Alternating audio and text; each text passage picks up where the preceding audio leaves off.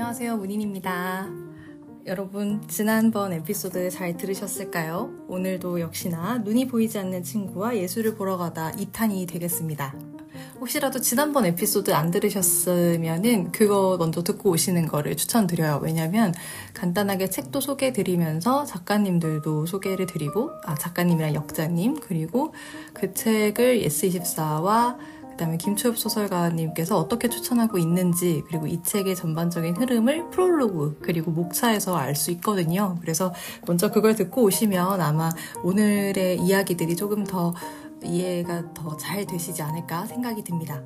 그런데 뭐 또 그렇다고 해서 완전 이거 그거 안 듣고 오면 완전 이해 못 하나요? 라고 하셨을 때 또 그렇지도 않습니다. 뭐 제가 늘 하는 얘기가 그때그때 사안에 맞춰서 이야기를 드리고 있기 때문에 앞에 거 못 들으셔도 지금 거 들으시는 데는 뭐 크게 문제는 없어요. 근데 다만 이제 어 원래 저는 말이 많으니까 계속 설명 잘 드리겠죠?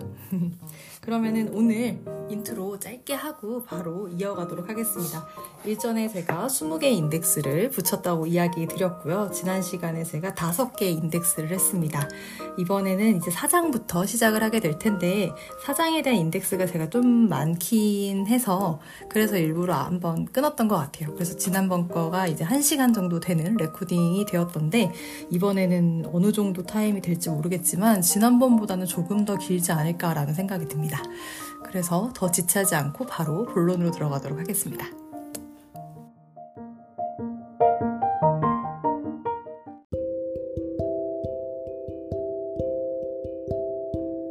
네, 지난번까지는 3장을 소개드렸고 오늘부터는 4장의 인덱스를 소개드릴 것 같습니다. 4장의 제목은 빌딩과 비행기, 어디도 아닌 풍경이라는 게 제목입니다. 그렇다면 이제 다섯 번째 인덱스를 넘어 여섯 번째 인덱스인데요. 여섯 번째 인덱스의 소 제목은 무엇이냐? 외국 사탕의 맛입니다. 역시나 오늘도 밑줄 친 부분들을 중심으로 읽어 드릴게요. 음, 사탕을 먹어도 된다고 해서 주워서 입에 넣어봤어. 과일 맛이었던 것 같은데 엄청 달더라고. 그야말로 외국 사탕 같은 맛이었지. 사탕을 먹는 게 무슨 의미인지는 잘 몰랐지만 작품이 내게 말을 걸어오는 느낌이 재미있었어. 재미있네. 이것도 예술이구나. 그 일로 시라토리 씨의 마음이 움직였고 현대미술 작품을 적극적으로 보기 시작했다. 한 워크숍의 정보로 눈이 보이지 않는 사람과 보기 위한 워크숍 두 사람이 볼 때 비로소 알 수 있는 것이었다. 전시회 중에서 세 차례 열린 워크숍은 반향을 불러일으켰고 시각에 장애가 있는 사람의 미술 감상이란 만져서 감상하는 것이라는 기존의 관념이 크게 바뀌는 계기가 되었다. 또한 만질 수 없는 평면 작품을 말로 감상하는 방식에 커다란 가능성이 숨어 있다는 사실을 많은 사람들이 발견하고 직접 느꼈다. 눈이 보이는 사람들도 혼자 볼 때와 다른 감각으로 작품을 마주할 수 있었고 작품에서 많은 것들을 새로이 발견해 감동할 때가 많았다. 그들은 몇 번이나 눈이 번쩍 뜨이는 경험을 했다. 백문이 불여 일견이라고 시각장애가 있는 사람과 말로 미술 감상하기 핸드북.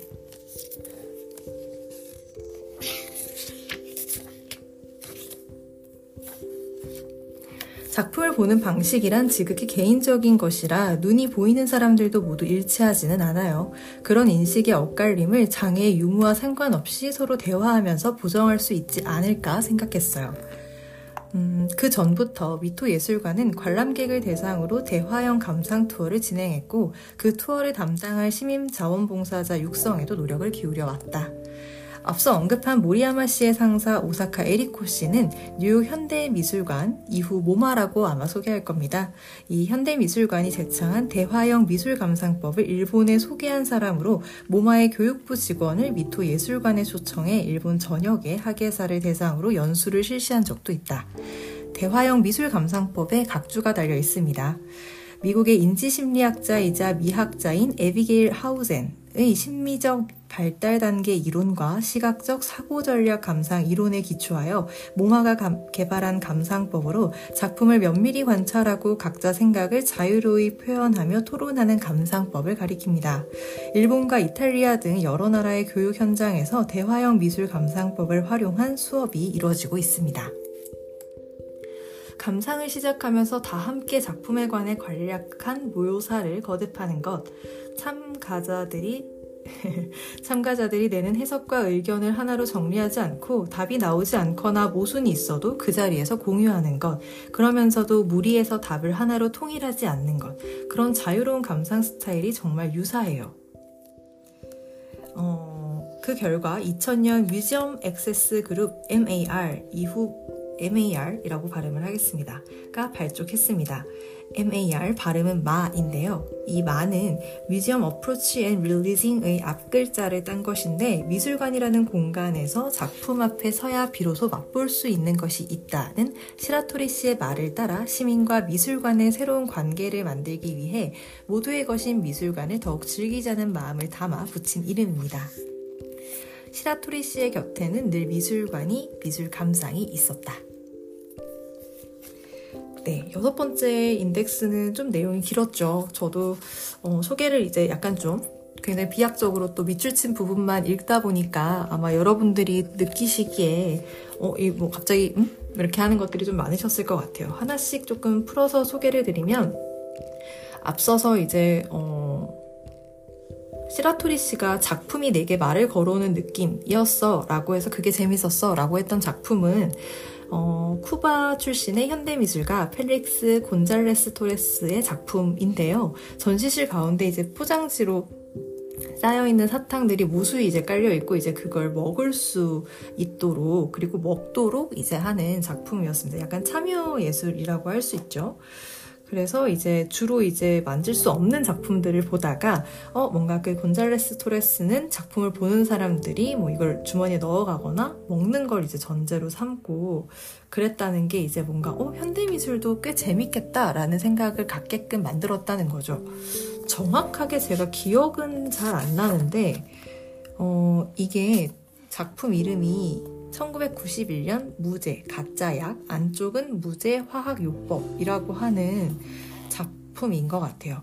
근데, 어, 이런, 이 작품에 대한 설명은 아니고, 제가 예전에 다른 그 설탕, 아, 사탕을 먹는 작품을 어디서 들은 적 있는데, 제가 작가님이랑 작품 이름은 생각 안 나는데, 제 기억에 작가님이 되게 애정하는 어, 이거 이강승 작가님 작, 전시에서 제가 본 건지 기억이 또 가물해요. 하여튼 작가님이 되게 사랑하는 사람이 있었는데 이제 그 사람이 이제 어, 죽게 된 거예요. 그래서 그 사람의 몸무게에 해당하는 사탕들을 이제 전시실에 쌓아두고 그걸 이제 관람객들이 오며 가면서 이제 먹을 수 있게 이제 조치를 한 거예요. 이거랑 비슷한 맥락이죠.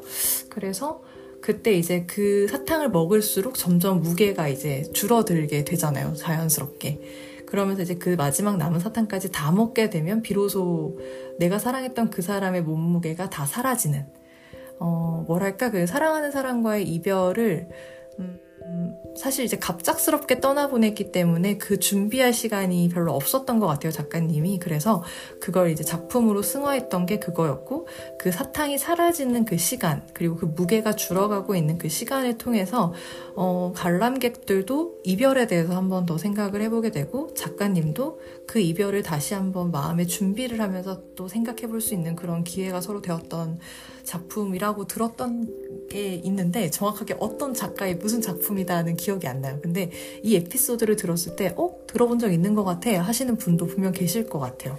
그래서 저도 어, 생각했, 생각 못했던, 어, 전시 방식이었어요. 그리고 뭔가, 뭐랄까, 그게 되게, 음, 그것도 꽤 괜찮은 추모다라는 생각도 했어요. 그러니까 작가님의 기준에서 자기가 가장 사랑하는 사람에 대한 추모를 사실 알 수 없는 불특정 다수가 모두가 함께 참여해서 그 사람을 생각하게 하고 이 작품의 의미를 한 번 더 떠올리게 했기 때문에 그냥 친한 유족들과 가까이 아는 사람들과 이제 한 치르는 추모식 이런 것도 장례식 이런 것도 중요하지만 작 품으로 한 번 더 승화가 되었을 때 조금 더 많은 사람들과 그 이별의 정서를 공유할 수 있으니까요. 그래서 저는 되게 어, 멋진 전시였다, 작품이다. 그리고 작가님도 참 마음이 그 작품을 제작하는데 쉽지는 않으셨겠다, 뭐 이런 생각을 했던 것 같습니다.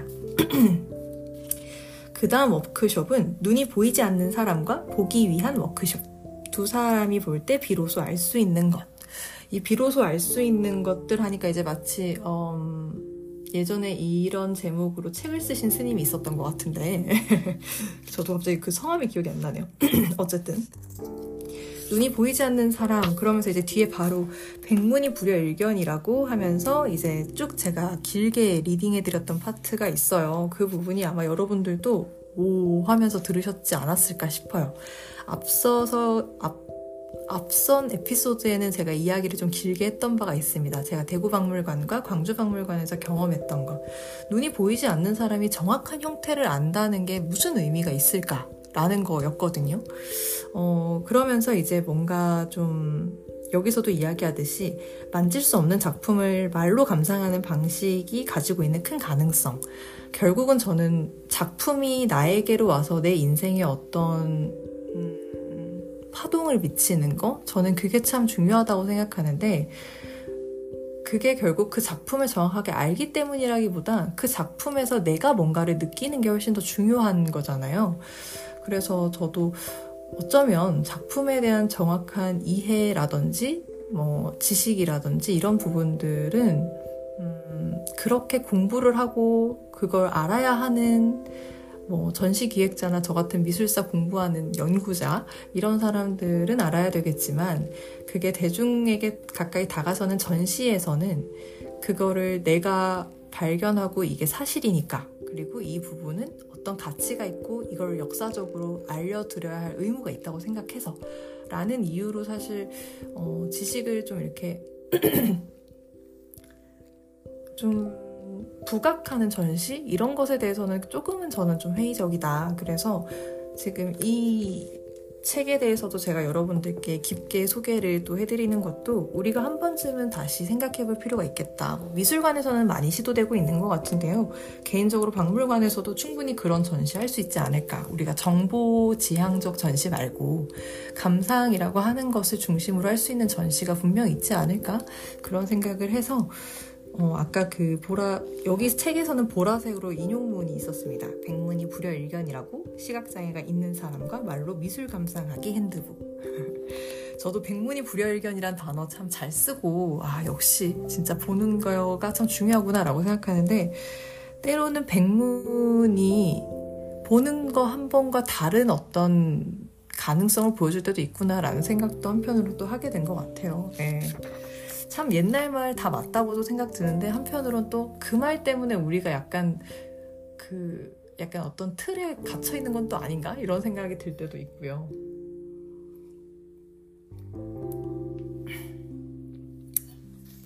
역시나 다음번에서 이야기가 나오죠. 눈이 서로 보이는 사람들끼리도 작품을 같이 놓고 일치하게 보지 않는다. 저는 사실 이 경험은 진짜 많은데 제가 대학원 다니면서 음, 동기 언니하고 이제 저희 선배하고 세 명이서 전시를 보러 되게 자주 다녔어요. 근데 늘 가면 항상 저희는 입장하면 바로 흩어져서 각자 자기가 전시를 보고 좋아하는 작품도 다르고 작품을 보면서 얘기를 할 때도 한 작품에서 각자가 포인트를 두고 보는 부분이 확실히 달랐고 그래서 이런저런 얘기를 하면 되게 신기하고 또 새로운 얘기들을 많이 하게 됐었어요. 그래서 은연 중에 그게 참 좋은 의견 교류다라고 생각했는데 그걸 뭔가 하나의 진짜 전시 프로그램, 관람 프로그램으로 뭔가 만들어낼 생각을 못했죠. 그냥 저도 그런 얘기를 할 수 있는 친구들이 있는가 하면 보러 가서 사실 그냥 진짜 각자 자기만 보고 나오는 그룹도 있었고 그리고 뭐 사실 부모님이랑 같이 가게 되면 주로 제가 이제 작품을 볼 때 옆에서 물어보시면 대답해드리는 뭐 이런 것들로 전시를 보다 보니까 제가 전시를 감상하면서 느꼈던 여러 가지 방식이 그 중에 하나는 굉장히 괜찮은 관람법이 될 수 있고 그걸 하나의 프로그램으로 정착시킬 수 있다라고 하는 발전된 사고로 나가기까지는 어, 바로 연결되진 저는 않았던 것 같아요. 근데 문득 이 글을 보면서 아, 이 경험만 치면 사실 나도 없지는 않았는데 라는 생각이 이제 문득 들더라고요. 그러면서 대화형 감상 투어라고 하는 이야기가 나왔고 그거에 대한 각주로도 설명을 제가 드렸습니다. 음, 언제 제가 앞에 에피소드들 중에 이 책이랑 관련된 기사 소개해 드릴 때였는지 기억은 잘 안 나는데요. 저는 어찌, 어쨌든 전시실이 사실 어떤 맥락에서 한 연구가 딱 끝나는 지점? 그러니까 소결론이 나는 지점이에요. 그리고 두 번째 전시실도 한 연구가 시작돼서 소결론을 내리고 그 전시실이 만약 4개라고 하면 논문으로 치면은 1장, 2장, 3장, 4장이 있었던 거고 결국 4장을 나갈 때 이제 결국 나오는 말처럼 엔딩 크레딧이 이제 딱 나오는 건 결론인 거죠. 그러면 이제 사실 논문을 읽을 때도 중간중간에 한 번씩 소결을 이제 맺어 주거든요. 그 전시의 전체적인 이야기를 한번 정리해 주는 그 문단이 하나 늘 있어요. 그런데 이제 전시는 사실 우리가 그렇게 한 소결을 딱 내고 내리면서 그 다음으로 넘어가게 넘어가거나 뭐 이런 거는 잘 만나진 못한 것 같아요. 뭐 예를 들어 뭐 문장 같은 것들 그리고 패널에 이제 텍스트 붙이는 거 자체가 월 텍스트들이 많으면 사실 또 잘 안 읽기도 하시기 때문에 또 그런 걸 지향하실 수도 있겠다라는 생각이 드는데 그럼 저는 이제 어, 어 적어도 뭐 이런 건 할 수 있지 않나 전시실에서 그 다음 전시실로 넘어가는 그 공간에서 충분히 대화를 해볼 수 있는 어떤 그 텍스트를 반드시 월 텍스트로 막 문단처럼 이렇게 딱 한 바닥을 써자 쓰자 뭐 이런 거 말고 그냥 어 거기서 내가 전달하고 싶었던 어떤 내용이 있다면 그걸 질문 형태로 바꿔서 여러 가지 질문들을 뭐 이동하는 통로 중에 저희가 써볼 수도 있는 거고 저는 이제 그런 공간들이 조금 아깝더라고요. 그냥 지나가는 공간들. 그래서 뭐 이제 당연히 그때쯤 되면 다들 다리가 아파서 의자에 앉고 싶은데 사실 우리 생각보다 저는 전시 보면서 의자를 많이 못 만나요. 예, 당연히 이제 미관적인 것도 그렇고 이제 동선에 방해가 되니까 또 많이 못 놓으시는 것도 이유가 있을 것 같아요. 근데 어, 뭐랄까 전시실에 오래 머무는 것도 참 중요하다고 저는 생각을 하고 그리고 잘 쉬어야 전시를 또 집중해서 잘 볼 수도 있거든요. 그래서 그런 게 좀 다 미관이 참 중요하면 한데 사실 미관이 참 중요하지만 한편으로 저는 음, 소통을 할 수 있는 공간들이 또 좀 많았으면 참 좋겠다라는 생각은 이전에도 가끔 했었는데 박물관, 미술관도 여전히 정숙해야 된다라는 문화가 좀 있죠. 근데 도서관은 요즘 이제 음악도 틀어주고 그래서 적당히 이제 막 키보드 소리도 낼 수 있고 그래서 약간의 소음을 이제 허용하고 있는데 아직까지 박물관, 미술관은 좀 그런 게 쉽지는 않죠. 옆 사람이랑 살짝살짝 대화하는 건 가능하지만 그래도 뭐랄까 막 저는 그것보다 조금 더 데시벨을 올려도 괜찮지 않을까라는 생각을 하거든요. 그래서 그게 사실 어렵다면 어, 차라리 어디 이제 그런 대화를 우리가 충분히 사유할 수 있는 어떤 테이블이 있으면 참 좋겠다라는 생각을 합니다. 큰 공간 아니어도 괜찮고 그냥 지나가는 길에 그 사유 테이블에는 이제 사유에 사유에 도움이 되는 그런 이제 마중물 같은 질문들을 적어두는 거죠. 그냥 뭐 꼭 생각을 한번 해보고 넘어갈 수 있는. 그러니까 관람객들 스스로 방금 본 전시실 1에 대해서 이제 각자만의 소결을 갖고 넘어갈 수 있게끔 하는 것도 참 좋지 않을까라는 생각을 했습니다. 뭐 계속해서 제가 밑줄 쳤던 부분들은 이제 똑같고 MAR이라고 하는 뮤지엄 액세스 그룹이 이제 발자 아 발작이래. 발족을 했는데요. 죄송합니다. 발족을 했는데 오늘 왜 이렇게 목이 물을 마시는데도 약간 잠기는 게 제가 친구를 만나고 들어와서 지금 녹음을 하고 있는데 친구하고 수다를 너무 많이 떨었나 봐요. 그래서 저, 그때 목소리를 다 쓰고 지금은 약간 잠긴 목소리로 여러분들께 이야, 이렇게 이야기를 전하게 됐는데 계속 이제 웜업을 하면서 한번 잘 풀어보도록 하겠습니다. MAR이라고 하는 게 발음을 마라고 발음을 한대요. 근데 영어로 Museum Approach and Releasing이라고 하는 단어입니다. 뮤지엄이라고 하는 공간에 접근하는 거랑 거기서 약간 releasing 하면서 이제 편안해지는 이렇게 좀 약간 사람이 어 그 뭐라 그러죠? 음 하면서 완 이완되는 그런 것을 이야기하는 거 아닐까라는 생각에 되게 좋은 영어 단어 앞글자라고 생각합니다. 어프로치랑 릴리징이라고 하는 영어 단어가 되게 좋다고 생각을 했어요. 그래서 시라토리 씨는 곁에 늘 미술관 그리고 미술 감상이 항상 있었다라고 하면서 이제 글이 끝납니다. 그러면 그 다음 인덱스는 사실 바로 뒤이어서 붙여놨는데 뭐냐면 저건 쌍둥이 빌딩일까? 라고 하는 내용입니다. 우리에게 유명한 쌍둥이 빌딩이 있죠. 예전에 제가 현대차 지금도 쌍둥이 빌딩인데 LG랑 LG 쌍둥이 빌딩이었나? 어릴 때 수학여행을 서울로 갔는데 저는 이제 지방 소도시에 있으니까 그 저희 아래 지방 사람들은 다 서울로 수학여행을 갔어요. 근데 지금 생각해보면 진짜 서울엔 들어가지 않고 서울 외곽에만 있다가 다시 내려왔던 근데 그때 제 어릴 때 기억에 무슨 로봇을 막 보러 갔는데 그게 LG의 쌍둥이 건물이었는지 현대의 쌍둥이 건물이었는지 기억은 잘 안 나요. 그래서 진짜 똑같이 생겼다 막 이러면서 막 그때 6학년인가 그랬으니까 그래서 그때 거기서 본 로봇 막 신기해서 막 우와 하면서 봤던 초딩 문인이가 생각나는데요. 여기서 얘기하는 쌍둥이 빌딩은 뉴욕으로 생각을 할 수 있죠. 그림이 사실 그쵸. 일단 한번 제가 밑줄 친 부분을 소개해 드려 보겠습니다. 앞서 관람자는 뇌에 저장된 과거의 기억이나 경험의 기초에서 작품을 본다고 했다. 그러니 작품에서 무언가를 느끼거나 의미를 찾는 것은 관람자의 몫으로 그 결과에는 각자의 가치관과 경험이 짙게 배어난다. 예술을 보는 행위의 재미는 바로 그 점에 있다. 다양한 해석을 용인하는 작품의 넓은 품이 시대와 사람을 거울처럼 보여주는 것이다. 인간은 서로 다른 종류의 슬픔을 동시에 감당할 수 없는 듯 싶다. 방금 전까지 우리를 사로잡은 분노는 다른 차원의 공포와 슬픔에 지배당했고 우리는 말없이 끌어안기만 했다. 작품은 그저 조용히 그 자리에서 보는 이에게 질문을 건넨다. 건넨다. 당신은 이 세계를 어떻게 보고 있습니까? 그 말로 표현할 수 없는 공백조차 그는 사랑한다.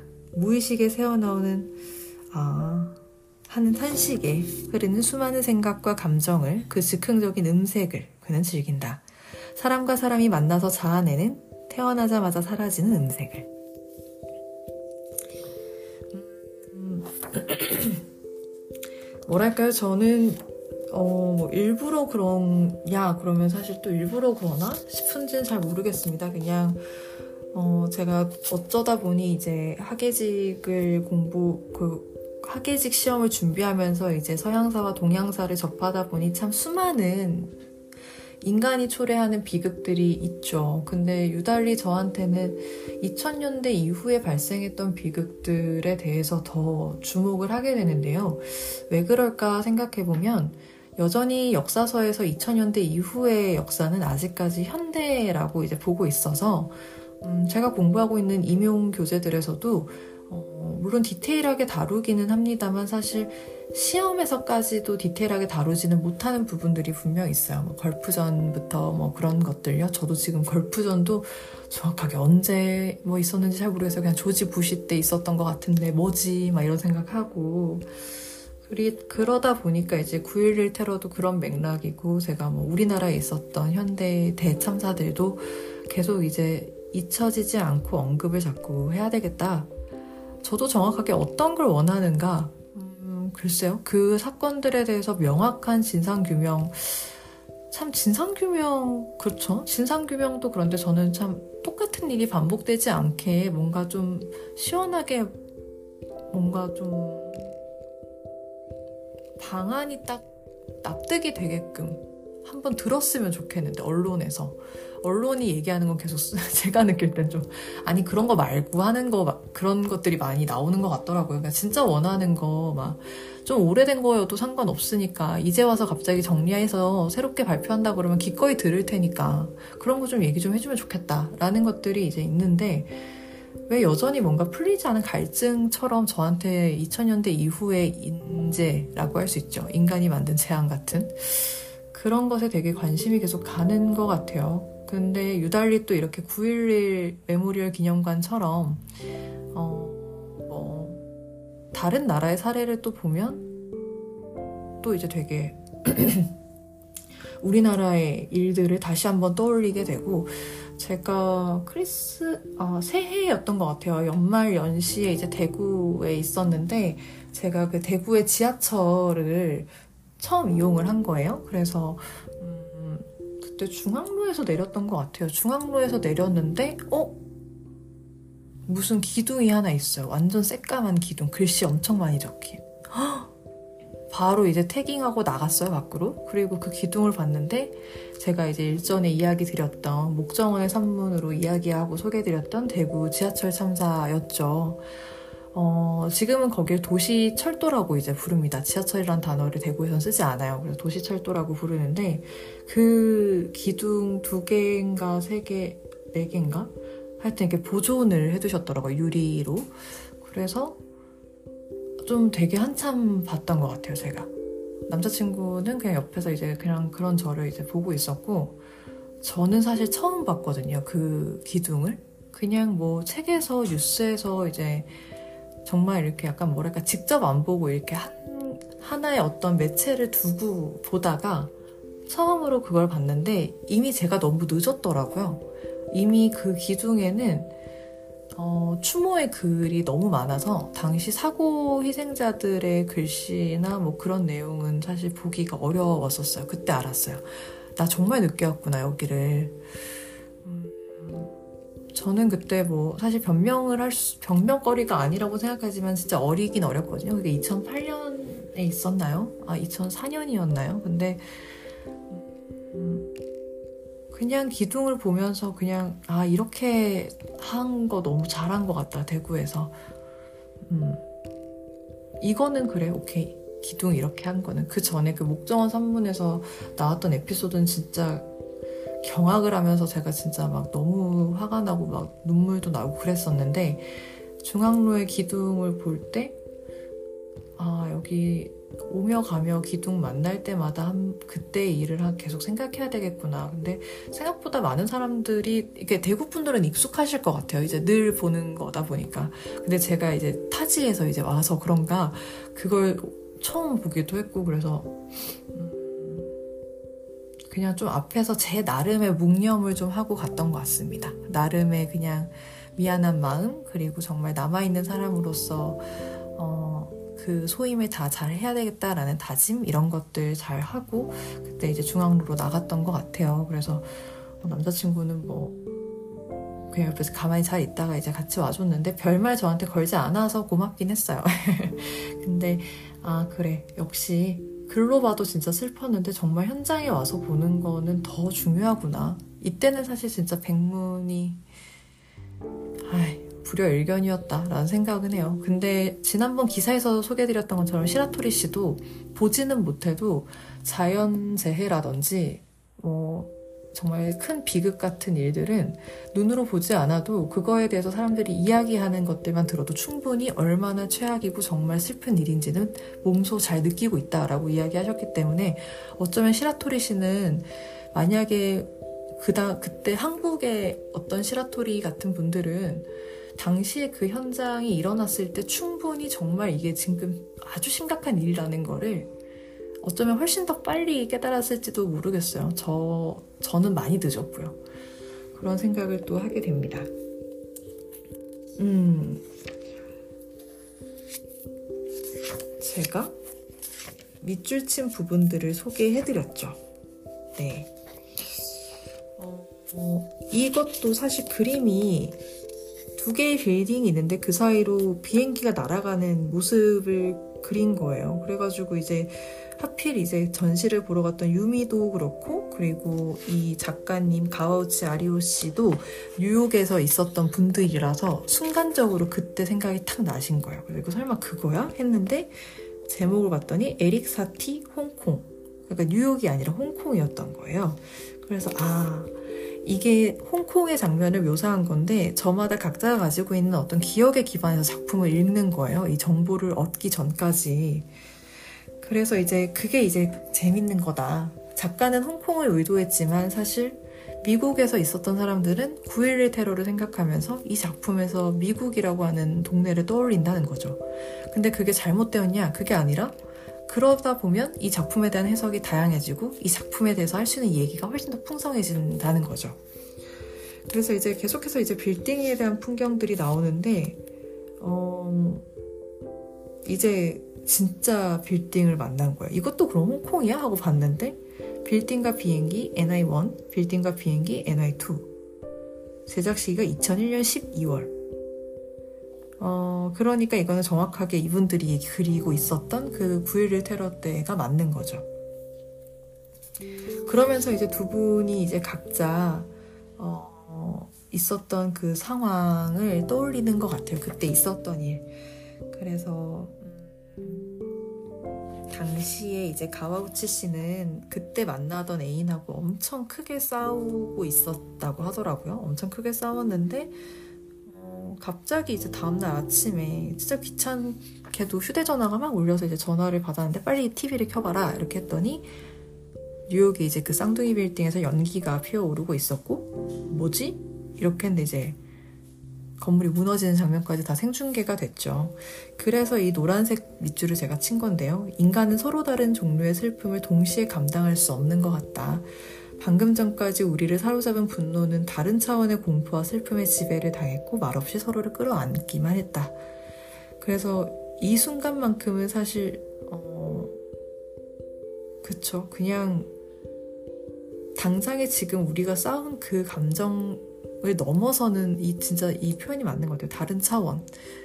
다른 차원의 공포와 슬픔이죠. 그리고 이분들이 보니까 하필 그 건물에 정말 이분들의 지인들이 많이 일을 하셨더라고요. 그래서 실제로 음, 많이 그 지인들을 잃어, 잃으셨대요. 그때 이 사건으로. 그러면서 이제 작품이 조용히 이제 물어본다고 하죠. 이 세계 어떻게 보고 있는가. 근데 사실 이거에 대해서 참 어떻게 얘기할 수 있을까요? 그냥 어떻게 보고 있느냐. 우리가 광주를 가면 자주 종종 만나게 되는 5.18에 관련된 작품들. 어, 뭐 제가 대저, 아, 대구에 그 도시철도를 타고 가서 만났던 기둥들. 사실 어떤 말을 하기가 너무 힘들고 그냥 그냥 그 자체로 약간 좀 이렇게 조용하게 묵념도 아닌 것이 뭐 그렇다고 막 너무 슬픈 감정도 아닌 것이 참 그 되게 혼란스러운 어떤 멍해짐이 있는 것 같아요. 근데 그거조차도 사실 시라토리 씨에게는 다 느껴진다는 거죠. 옆에서. 이 사람들이 지금 어떤 작품을 보고 어떤 경험을 떠올렸는데 이게 형언하기 어려운 어떤 그 무언가가 있구나.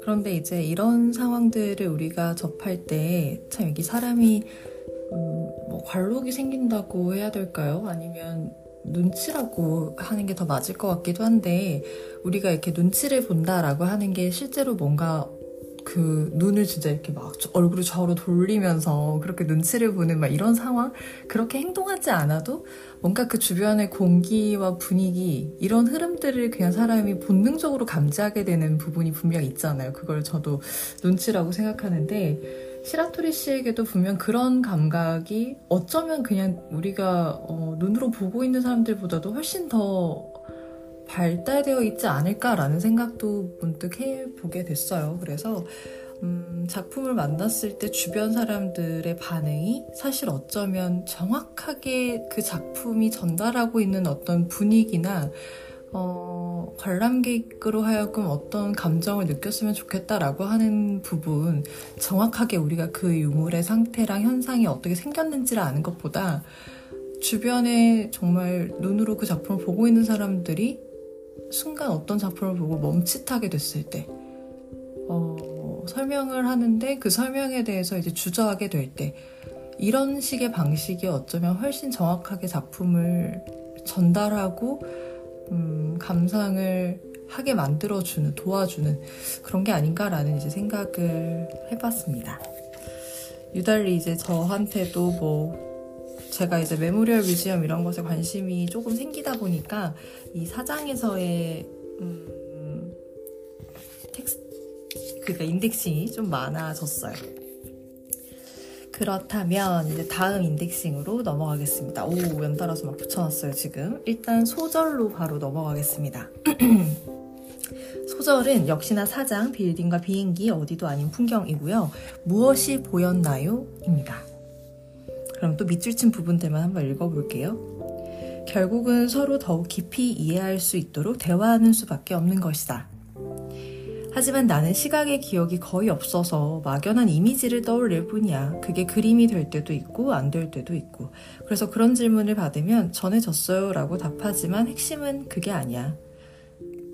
문제는 눈이 보이는 사람들이 시각 장애인들을 눈이 보이지 않는 사람이라는 커다란 분류로 뭉뚱그린다는 것이다. 시각장애인이라고 해도 선천적으로 보이지 않는 사람과 어느 정도 성장한 다음 실명한 사람은 살아오며 전혀 다른 경험을 했기에 머릿속에 축적된 정보량과 그 내용이 다르게 마련이다. 눈이 보이는 사람 또한 시라토리 씨가 보는 것을 상상조차 할 수 없다. 눈이 보이지 않는 사람과 보이는 사람이 함께 작품을 보는 행위의 목적은 작품의 이미지를 서로 일치시키는 것이 아니다. 그 목적이란 생생하게 살아있는 말을 실마리로 삼으면서 보이는 것, 보이지 않는 것, 이해하는 것, 모르는 것, 그 전부를 한데 아우르는 대화라는 여정을 공유하는 것이다. 감상과 해석이 같지 않다고 해서 상대방이 틀린 것은 아니다. 오히려 차이가 있기 때문에 새로운 발견을 할 수 있고 그 덕에 내 내면의 바다가 풍요로워질 수 있다. 이 부분은 뭔가 좀 밑줄을 친 부분이 굉장히 자연스럽게 그리고 이제 앞에서부터 계속 내용을 쭉 들어보신 분들은 제가 밑줄을 계속 반복적으로 치고 있는 곳이 있다고 느끼실 거예요. 그래서 역시나 또 뭐 그래 다양성이라고 하는 것은 정답을 찾지 않고 누구나 다 자기 이야기를 스스로 해내는 것에서 비롯된다고 생각을 하고요. 그리고 그 방법에는 참 대화가 중요하구나, 소통이 중요하구나, 라는 생각을 합니다. 음, 제가 여러분들께 어, 이야기를 앞에서 드렸는지 모르겠어요. 그 제가 일전에 서류를 낸 곳에 제가 이제 서류가 일단 1차적으로 통과가 되어서 이제 면접을 준비하고 있는데 어, 면접 질문들 중에 뭐 계속 그런 거 제가 많이 여쭤봤어요. 음, 그 뭐지 이제 실제로 공직에 계신 선생님들한테 보통 가게 되면 이제 그 면접을 어떤 기준으로 평가한다가 그 공고문에 나와 있었어서 그 공고문의 평가 기준을 보여드리면서 뭐 이거에 해당하는 각각의 낱개 질문은 없을 거라고 생각은 하는데 저는 글쎄요 그 공직 이라고 하는 공무를 수행하는 정신 상태라는 질문이 잘 모르겠다. 그런 얘기를 했거든요. 그래서 정신 상태 이러면서 뭐 저 사실 뭐 이렇게 약간 정신적으로 그렇게 건강한 사람은 아니지만 최근에 많이 건강해지긴 했는데 뭐 그런 이야기를 해야 되나요? 뭐 이러면서 이제 웃으면서 드렸는데 돌아오는 답변이 다 너무 신기하게 같았어요. 어, 조직 내에서 상사의 부당한 지시를 받았을 때 어떻게 행동할 것인지, 갑작스러운 야근 요청에 어떻게 대응할 것인지, 어, 팀원과의 불화를 어떻게 극복해낼 것인지, 이런 것들을 물어보셔, 물어본다, 보통은. 이렇게 이야기를 하시더라고요. 그래서, 아, 공직이라고 하는 그 조직은 결국은 그 조직, 그 사람이 되게 중요하구나라는 생각을 이제 한번 하면서도 그 질문들의 정확하게 요점이 뭘까? 왜 그 질문들을 자꾸 할까? 라는 생각을 해봤어요. 근데 그런 그 예전에 유퀴즈에 나오셨던 분인데 아쉽게도 이제 유명을 달리하셨지만 그 최연소 이렇게 그 합격자인가 그러셔서 이제 서울 시립미술관에서 근무하셨던 분인데 진짜 너무 슬픈 뉴스가 돼버렸죠. 근데 그분이 하셨던 얘기였는지 뭐 모르겠어요. 그냥 저도 친구가 공직에 있어가지고 공무원이어서 그냥 우스갯소리지만 사실 되게 뼈가 담겨 있는 말인데 내가 잘리지 않는다는 건 저 사람도 안 잘린다는 뜻이다. 라는 얘기가 이제 항상 돌아다니는 그 공무원의 밈처럼 그런 건가 봐요. 그러니까 사실, 어, 그냥 계속 그 조직에서 그 사람을 계속 봐야만 하는 상황인 거잖아요, 서로가. 내가 그 직장을 그만두지 않는 이상 그 사람을 계속 만나야 되고 그 사람이랑 계속 같이 일을 해야 된다는 거죠.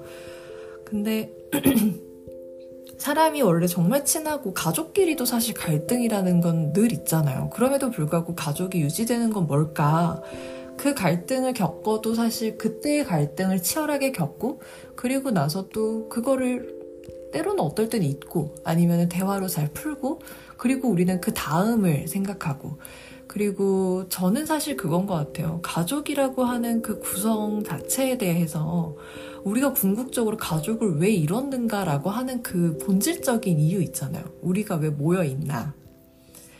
서로가 서로를 믿고 신뢰하고 사랑하고 좋아해서 선택해서 만들어진 가정이잖아요. 그러니까 이제 가장 근본적인 그 부분에 대해서 기억을 한다면 지금 싸우고 있는 이 행동이 사실 하나의 지나가는 그리고 당연하게 생길 수밖에 없는 한 과정인 거죠.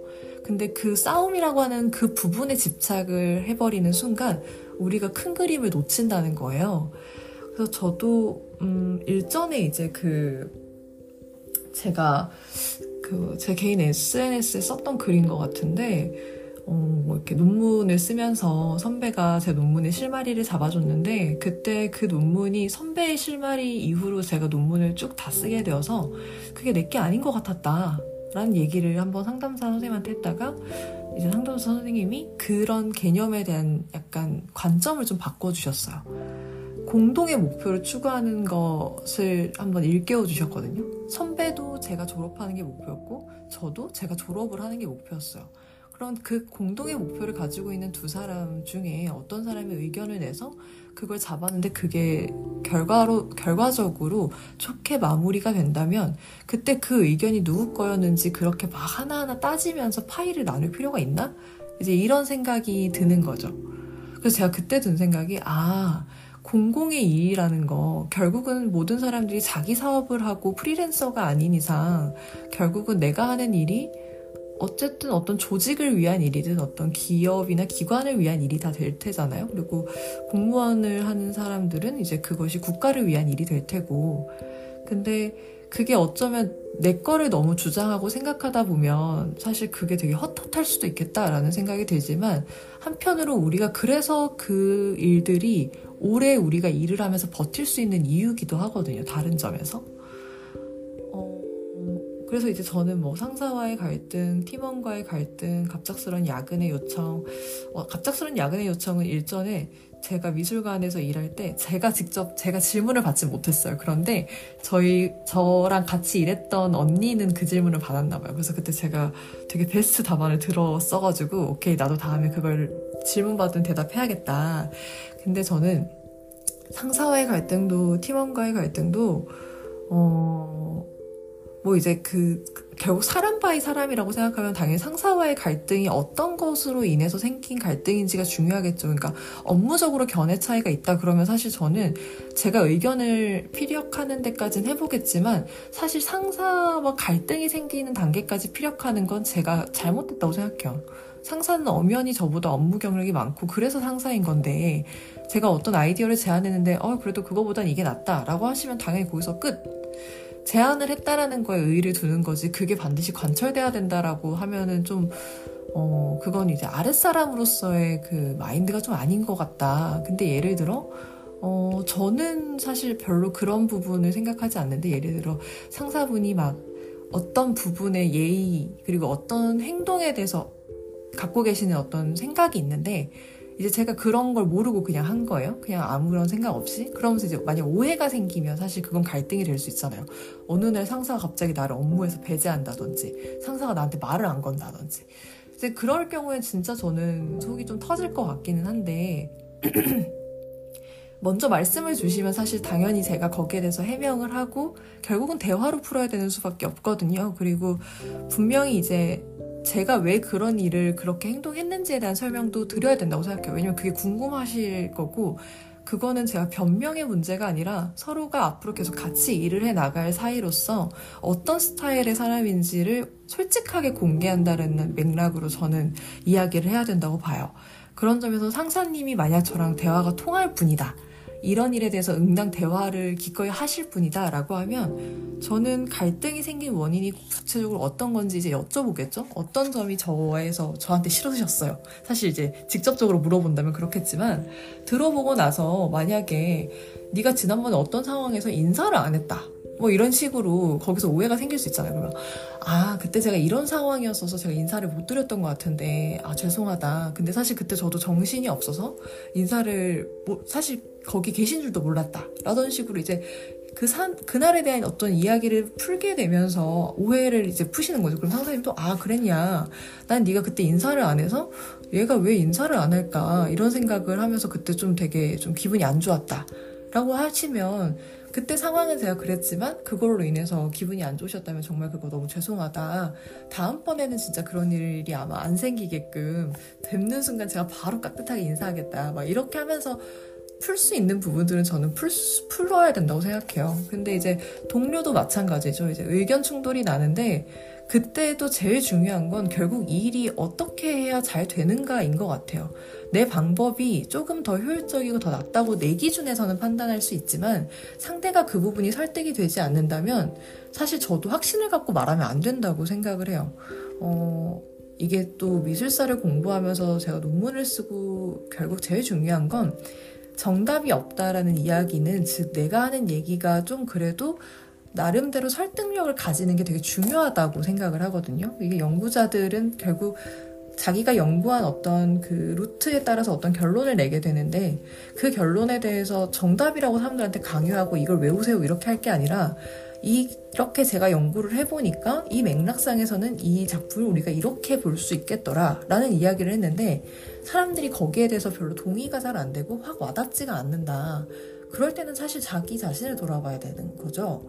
왜 사람들이 내 이야기에 설득이 안 될까? 공감이 안 될까? 내가 지금 뭘 놓쳤을까? 그래서 저는 이게 일할 때도 마찬가지라고 생각해요. 어떤 프로젝트를 같이 수행하는 데 있어서 제가 어떤 얘기를 이런 이런 이유 때문에 이 일은 이렇게 진행하면 좋겠어요. 라고 말했는데 그걸 들었을 때 어, 팀원들이나 아니면 뭐 제 사수라든지 상사분이 쉽게 바로 어, 그거 괜찮은 것 같아. 라는 반응이 나오지 않는다는 건 뭔가 이렇게 개운하게 딱 좋다라는 느낌이 들지 않는다는 거거든요. 근데 뭐 만약에 거기서 뭐 팀원이 아니면 상사분이 저한테 누가 기회를 줘요. 조금 더 구체적으로 한번 설명을 해주겠어요? 라든지 제가 한 이야기에 대해서 누가 추가로 질문을 한다면 거기서 더 대답은 할 수 있겠지만 이걸 꼭 싸워서 어떻게 내가 반드시 내 의견을 막 이렇게 좀 뭐라 그럴까요? 이렇게 관철시켜야 되고 이런 문제는 전 아니라고 생각을 하거든요. 결국은 어떤 결론에 도달하든 우리는 우리가 같이 추구하고 있는 공동의 목표가 있고 그 목표를 달성하는데 누구의 의견이 채택되느냐는 전 별로 중요하다고 생각하지 않게 되더라고요. 결론적으로 그 일이 잘 되면 우리 모두가 다 기쁜 거니까. 그래서 사실 뭐 저는 뭐 직장 동료와의 불화 이런 것도 제일 첫 번째는 가장 대화로 풀어야겠죠. 원인이 뭔지, 뭐 때문에 그런 건지, 그리고 그 다음은 사실 제가 분명 서로가 실수한 게 있겠지만 저도 분명 이야기할 부분이 분명 있을 거라고 생각해요. 그래서 제가 하고 싶은 이야기가 있다면 그것도 솔직하게 이야기하되 반드시 저는 제가 배려를 하는 것도 중요한 태도라고 생각한다. 그러니까 상대방하고 옳고 그름을 논할 부분으로 아마 갈등이 생길 것 같진 않거든요. 옳고 그름은 굉장히 명확하니까. 근데 애매한 부분에 대해서 이제 갈등이 생긴다면 사실 저는 대화를 풀고 내가 나도 사실 이런 거 좀 서운했고 나도 사실 그런 거 잘 몰랐다라는 입장을 밝히지만 어, 상대방이 그거를 뭐 수긍을 해주고 안 해주고는 사실 상대방이 결정하는 부분이고 나는 그 얘기를 했으면 그냥 저는 그걸로서 딱 그냥 끝나고 후련한 거예요. 그리고 나서 상대가 가졌던 저에 대한 오해는 제가 미안하다고 사과를 해야 되겠죠. 저희 엄마가 저한테 그랬었어요. 저희 동생이랑 제가 이제 잘 싸우는데 동생이 이제 항상 저한테 늘 불만이 많은 거예요. 제가 말을 막 다다다다 하면서 이제 막 그렇게 하니까. 근데 동생이 맨날 엄마한테 가가지고 누나가 막 자기를 이렇게 말했다 저렇게 말했다 이렇게 하면서 이제 얘기를 하면 저도 당연히 억울하죠. 그래서 가서 엄마한테 나 그런 뜻이 아니고 어쩌 이렇게 얘기를 해요. 근데 결국 소통이 항상 이제 잘 안 되는 게 문제인 거지만 저희 엄마가 그때 하시기를 말씀하시기를 말하는 사람의 의도는 정확하게 전달되기 어렵, 어렵다. 네가 어떤 의도를 갖고 말해도 정말 온몸으로 너의 의도가 잘 드러나게 정말 예쁘게 말하지 않는 이상 그 말이 좋은 뜻이었는지 알아듣기 사실 쉽지 않다. 결국은 듣는 사람은 어쨌든 말을 하는 거는 자기가 결정할 수 있잖아요. 이 입이라는 건. 말을 하고 안 하고. 근데 듣는 거는 내가 귀를 닫고 안 닫고를 할 수가 없는 거예요. 물론 이제 요즘은 뭐 헤드폰을 끼고 이렇게 하면 되겠지만 사실 이제 너무 그렇게까지 가지 말고 그냥 자연스럽게 대화하는 상황이라고 치면 그럼 사실 저희 엄마가 생각할 땐 듣는 거는 자기가 선택할 수 없기 때문에 듣는 사람이 그렇게 들었으면 그 사람 입장이 맞다고 생각한대요 저희 엄마가. 그래서 저는 그때 좀 충격받았어요. 너무해 이러면서.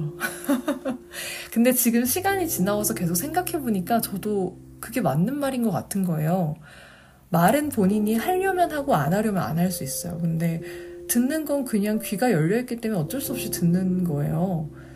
그러니까 당연히 듣는 사람이 오해를 해서 이렇게 생각을 했다. 그러면 그 부분을 오해야 라고 다시 설명해 줄 수는 있지만 그 사람이 오해로 인해서 마음의 상처를 받고 그랬던 부분은 당연히 그건 제가 사과를 해야 될 부분이라고 생각했어요.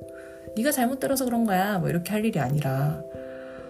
근데 그게 저는 뭐랄까 저는 다정한 시선으로 삶을 건조하는이 이제 제 그 모토인데 다정한 사회가 되려면 전 그게 필요하다고 생각해요. 그게 배려인 것 같고 내가 혹여 다 역, 역지사지 상황이 생기더라도 저는 그럴 것 같거든요. 그런 점에서 음, 이 대화라고 하는 부분이 여기서도 이제 여기에 대화는 굉장히 긍정적이죠. 우리가 생생하게 살아있는 실말이 정답을 고르지 않고 보이는 거랑 보이지 않는 거, 이해하는 거랑 모르는 거, 모든 것을 한 군데에 다 대화로 아우를 수 있는. 그래서 그걸로 여행을 떠나는. 제가 지금 면접을 준비하고 있다 보니까 지금 계속 거기에 꽂혀 있어요. 그래가지고 순간 살짝 흥분했는데 어쨌든 그리고 되게 중요한 포인트 지난번에도 이야기 드렸던 것 같아요. 우리는 시각장애인을 그냥 단순히 눈이 보이지 않는 사람으로 이제 퉁친다는 거. 근데 사실은 이 정도의 차이가 분명히 있기 때문에 그거에 대해서는 우리가 어, 세분화해서 사실 뭔가 접근을 해야 된다. 근데 지금과 같은 방식의 어, 대화형 전시 감상은 뭉뚱그려진 상태로도 충분히 모두에게 도움이 되는 방식이라는 생각은 들어요. 네. 그 다음, 음, 바로 이어서 제가 또 인덱스를 붙였는데요. 그 뒤를 살아가다입니다.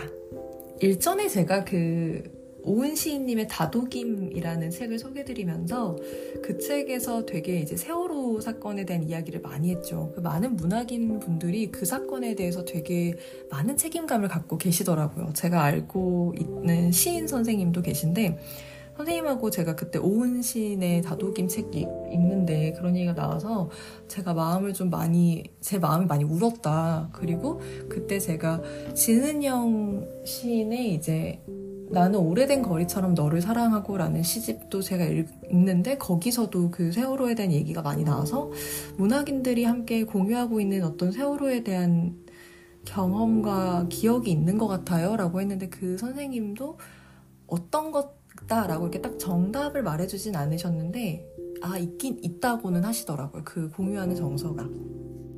그래서 그때 오은 시인님이 쓰신 산문집에 그런 내용이 나와요 어, 이렇게 어떻게 대담하는 자리였고, 이제 인터넷으로 이제 막 채팅창으로 질문이 올라왔는데 한 분이 이런 질문을 했다.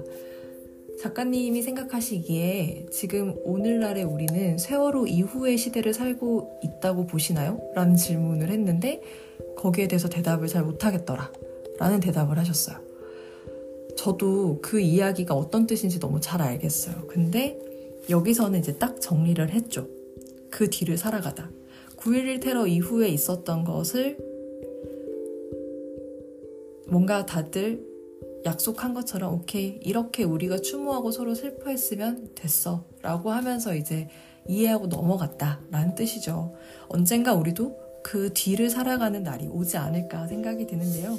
제가 또 밑줄을 친 부분들을 한번 또 소개를 드릴게요. 음 그날 그 순간에만 할 수 있는 말이라는 게 있는 법이다. 이거 자체로만 그냥 명언이지 않나요? 계속 일단 읽겠습니다. 유미라는 분이 하신 이야기예요. 그때 쌍둥이 빌딩 자리를 어떻게 할까 논의가 있었어. 그곳이 경제적으로 활기 넘치는 장소가 되는 게 진정한 추모라는 이야기도 나왔고. 아리오가 이렇게 묻네요. 가령 그냥 조용한 곳으로 놔두자는 의견은 없었던 거야? 라고 했더니 유미 씨가 답을 합니다. 있었다고 해도 소수의 의견 아니었을까? 왜냐하면 미국적 사고방식에서 그건 패배니까. 음. 그러면서 유미 씨가 그 얘기를 이렇게 또 이야기를 합니다. 그 장소에는 9.11 Memorial Museum이라는 박물관도 있어. 박물관에는 그때 어떤 일이 일어났는지 사실을 알려주는 코너가 있고 들어갈지 말지 선택할 수 있는 곳이 있거든. 그러면서 이런 얘기를 합니다. 추모비아 쇼핑몰과 그날의 음성이 물리적으로 중첩되어 있는 그 장소는 아까 본 오타케 실로의 콜라, 콜라주 작품 같았다. 사실 도시 자체가 그런 곳인지도 모른다. 마이티가 이야기를 합니다. 그래도 거기 오디오 자료실에 들어갈지 말지 선택권이 있다니 그 주체성이 있어서 좋다고 생각해. 스스로 선택할 수 있는 거잖아. 일본의 박물관은 아무래도 순서대로 보게 하는 식이라서 관람객이 보지 않겠다는 선택을 할 수 없잖아. YT가 그러면서 또 이야기를 해요. 박물관 같은 곳에서도 그저 사실만 전시하는 것 같아. 미국에서는 관람객이 추 체험할 수 있게 하잖아? 예를 들어 관람객에게 인식표 같은 걸 주면서 당신은 이제 병사가 되었다고 하고 그때그때 선택지를 고르면서 2차 세계대전을 경험할 수 있게 하는 전시도 있고 철저하게 관람객으로 하여금 나라면 어떠, 어땠을까 생각해보게 하는 거야. 시라토리 씨가 이제 또 이야기를 합니다. 예를 들어 히로시마에 있는 평화기념 자료관에서도 원자폭탄 피해 당사자의 이야기를 영상이나 다른 자료로 접할 수 있어. 물론 그런 게 필요하다고 생각하지만 그렇다면 일본 밖에서는 히로시마를 어떻게 바라볼까 하는 관점이 그곳에는 없어. 히로시마도 나가사키도 홀로코스트도 상반된 의견과 관점까지는 알 수 없어. 그건 9.11 테러에 대해 관해서도 마찬가지 아닐까? 아리오가 이제 대답을 합니다. 비극 자체에 초점을 맞추기만 해서는 불충분하다는 말이지. 왜 그런 비극이 일어났는지는 아무 말도 없지만 사실 아무도 구, 말하지 않는다는 거죠. 이 사회에서 일어나는 모든 일에는 서로 다른 관점이 존재하고 서로 다른 정의가 있다. 그러니 하나의 정의를 믿는 나 역시 누군가에게 무도한 칼날을 휘둘렀을 수 있다. 비극을 후대에 전하는 것뿐 아니라 그 비극의 다면성, 복잡성을 이해하며 한 걸음씩 앞으로 나아가야 한다. 음, 굉장히 많은 이야기를 담고 있는 부분이에요. 그리고 우리가 그 뒤라는 이야기를 할 때 기꺼이 다면적으로 무언가를 살펴봐야 한다는 거. 아까 이야기 여기 나온 것처럼 저도 결국은 저만의 정의를 믿고 사는 사람이거든요. 그러니까 저한테는 그게 옳은 일이고 맞는 일이고 선한 일이고 그게 정의라고 생각했는데 누군가에게는 사실 그 자체가 정말 무도한 칼날이 될 수도 있다는 생각을 저도 하거든요. 그러다 보면 사람들한테 말할 때 굉장히 조심해서 말을 하게 돼요. 내 의견을 주장하게 될 때. 물론 저는 참 가까운 사람한테 그게 잘 안 돼서 그렇지 사실 다른 사람들이랑 얘기를 하다 보면 어떤 게 뭔가 내가 좀 잘 납득이 안 된다. 근데 이 얘기가 길어지면 사실 의미가 없겠다라는 판단이 들면 사실 더 이상 이야기를 나누지 않는 편이에요. 그 주제로. 음, 그리고 그게 만약 일적인 부분이라면 저는 기꺼이 양보를 좀 하는 편입니다. 네, 그렇게 양보를 좀 하고 굳이 제 거를 되게 강요해서 막 이렇게 강조하지는 않는 편이에요. 저는 저의 정의가 있긴 하지만 어, 그렇다고 그거에 대해서 남 남이 내 정의를 믿고 따라오는 거에 대해서까지 책임을 제가 지지 못하겠더라고요. 그래서 어, 만약 그분이 아니야 내가 너를 믿고 선택해서 따라가는 거 그거 내가 책임질게 라고 한다면 기꺼이 제가 그분을 이끌고 제가 리드를 할 텐데 대개의 사람들은 사실 이제 제가 주장을 많이 했으면 당연히 어쩔 수 없이 제가 시끄럽게 구니까 저를 그냥 맞춰줄 수밖에 없죠. 근데 사실 참 그런 태도가 다양성이 별로 좋은 태도는 아닌 것 같더라고요. 어떨 때는 또 내 얘기가 또 강조가 돼서 내 턴이 됐다고 느껴질 땐 또 얘기를 할 수도 있겠지만 매번 참 보면 사람이 참 잘 안 바뀌어서 그렇게 이렇게 막 강하게 이야기하는 분들은 보통 계속 강하게 어조가 들어가고 보통 양보하시는 분들은 항상 늘 잘 양보하시는 것 같다라는 생각을 이제 저는 합니다. 그래서 여기서도 이야기하지만 비극을 후대에 전하는 거, 그 사실에 대한 내용 또 하나는 그 비극이 가지고 있는 다면성과 복잡성을 계속 이해해가는 거. 어, 시라토리 씨가 이야기를 하죠. 원자폭탄의 피해에 대한 이야기 보는 거 중요하다. 근데 일본 밖에서 히로시마라고 하는 곳을 어떻게 보는지에 대한 이야기가 없다. 홀로코스트도 마찬가지. 홀로코스트도 이제 피해와 피해자가 있고 가해자가 있는데 그 양자의 입장을 다 들어보는 곳은 잘 없다는 거죠. 일본 안에서도 일본이 피해받은 역사에 대해서는 소개하지만 자기들이 가해한 역사에 대해서는 소개하지 않는다라는 걸 사실 이분들이 짚은 거예요. 그래서 이제 불충분하다 하면서 아리오가 얘기를 하죠. 왜 그런 비극이 일어났는지는 그것만으로는 불충분하다는 거죠. 그리고 여러 가지 이제 전시 관람에 대한 그 방법이 나와서 전 이것도 재밌었어요. 저는 사실 몰랐거든요. 그러니까 자료실에 들어갈까 말까에 대한 그 주체성을 주여, 주, 부여한다는 거. 뭐 예를 들어 저는 이런 거 아닐까 싶은데요. 보통 미술관 전시는 영상실 같은 경우에는 어쨌든 이렇게 그 빔 프로젝터 를 쏘다 보니까 영상실은 이제 안막이 항상 늘 쳐져 있죠. 들어가려면. 저는 그게 의, 약간 의도하는 건 아니지만 원하면 이 영상을 보고 원치 않으면 그냥 지나가도 괜찮다라는 뜻으로 저도 해석을 하는 편이에요. 근데 이제 어, 박물관 전시는 사실 그렇게 안막 커튼을 치는 경우가 잘 없죠. 그러다 보니까 이제 아무래도 여기서 이야기한 것처럼 그냥 모든 것에 다 노출되어 있으니까 내가 좀 더 이제 들여다보려는 전시 작품을 들여다보겠지만 결국은 무한히 널려져 있는 작품들 속에 내가 계속 노출되고 있는 건 맞는 얘기라서 그런 부분에 대해서 이제 음, 아리오는 약간 좀 아, 마이티죠. 마이티는 약간 그런 방식들이 되게 부담스럽다. 이런 이야기를 하죠. 음, 저도 근데 어떤 부분인지 조금 납득은 돼요.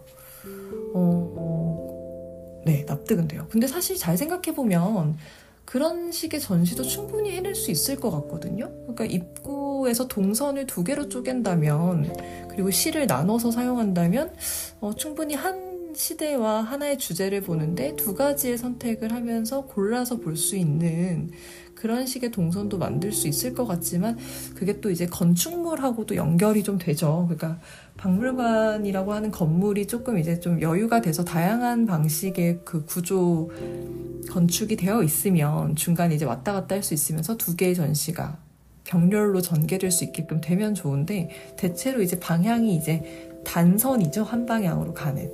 그러면은 사실 그런 전시를 우리가 생각하더라도 이제 구현해내기가 쉽지는 않겠구나라는 생각을 합니다. 그리고 그, 이런 식의 전시가 생길 수 있는 문제 중에 하나는 이제 병목 현상 같은 거죠. 이제 몰리는 쪽은 몰리고 안 몰리는 쪽은 안 몰리고 그리고 만약에 중간에 선택해서 이렇게 했다 저렇게 했다 할 수 있다 그러면 정말 대기 인원 대기 줄이 엄청 길어지겠죠. 그럼 또 이제 사실 이건 또 한번 다시 또 생각해 봐야 되는 거예요. 사회적으로. 과연 우리 국민들이 그 대기를 기꺼이 감수하면서 이런 전시를 보려 할 것인가. 이것도 이제 사실 국민들과 서로 협의가 돼야 될 부분이니까 좋은 아이디어지만 소규모 전시실에서는 이렇게 시도를 해봐도 나쁘지 않을 것 같기는 해요. 제가 진짜 개인적으로 가고 싶은 곳은 9.11 Memorial Museum입니다.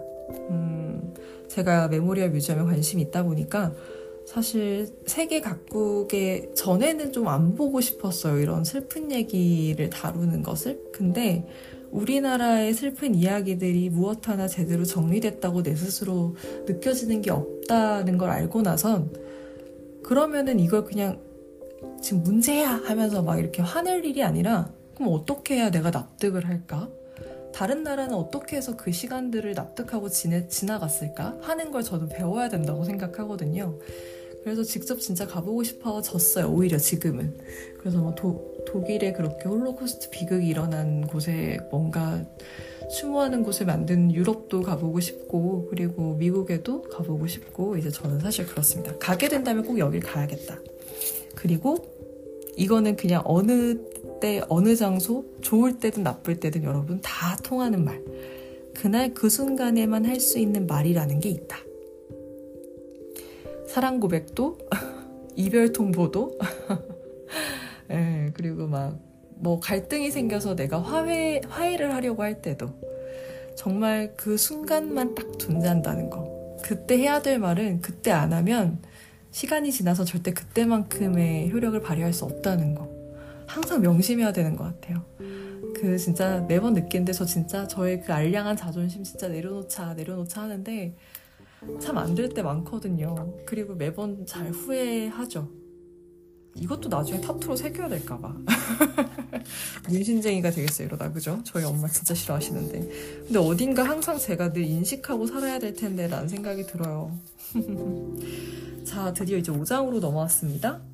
음, 아니네요. 5장은 제가 그냥 아예 패스를 했어요. 6장으로 넘어왔어요. 5장을 왜 패스했을까요? 5장 호수로 보이는 들판. 아, 이거는 사실 거의 그 신문사 이런 언론사에서 홍보할 때 제일 많이 나오는 내용이에요. 그래서 제가 패스한 것 같습니다. 그러면 6장으로 넘어갈 텐데 6장은 그럼 제가 잠깐 끊었다가 한번 가볼까요?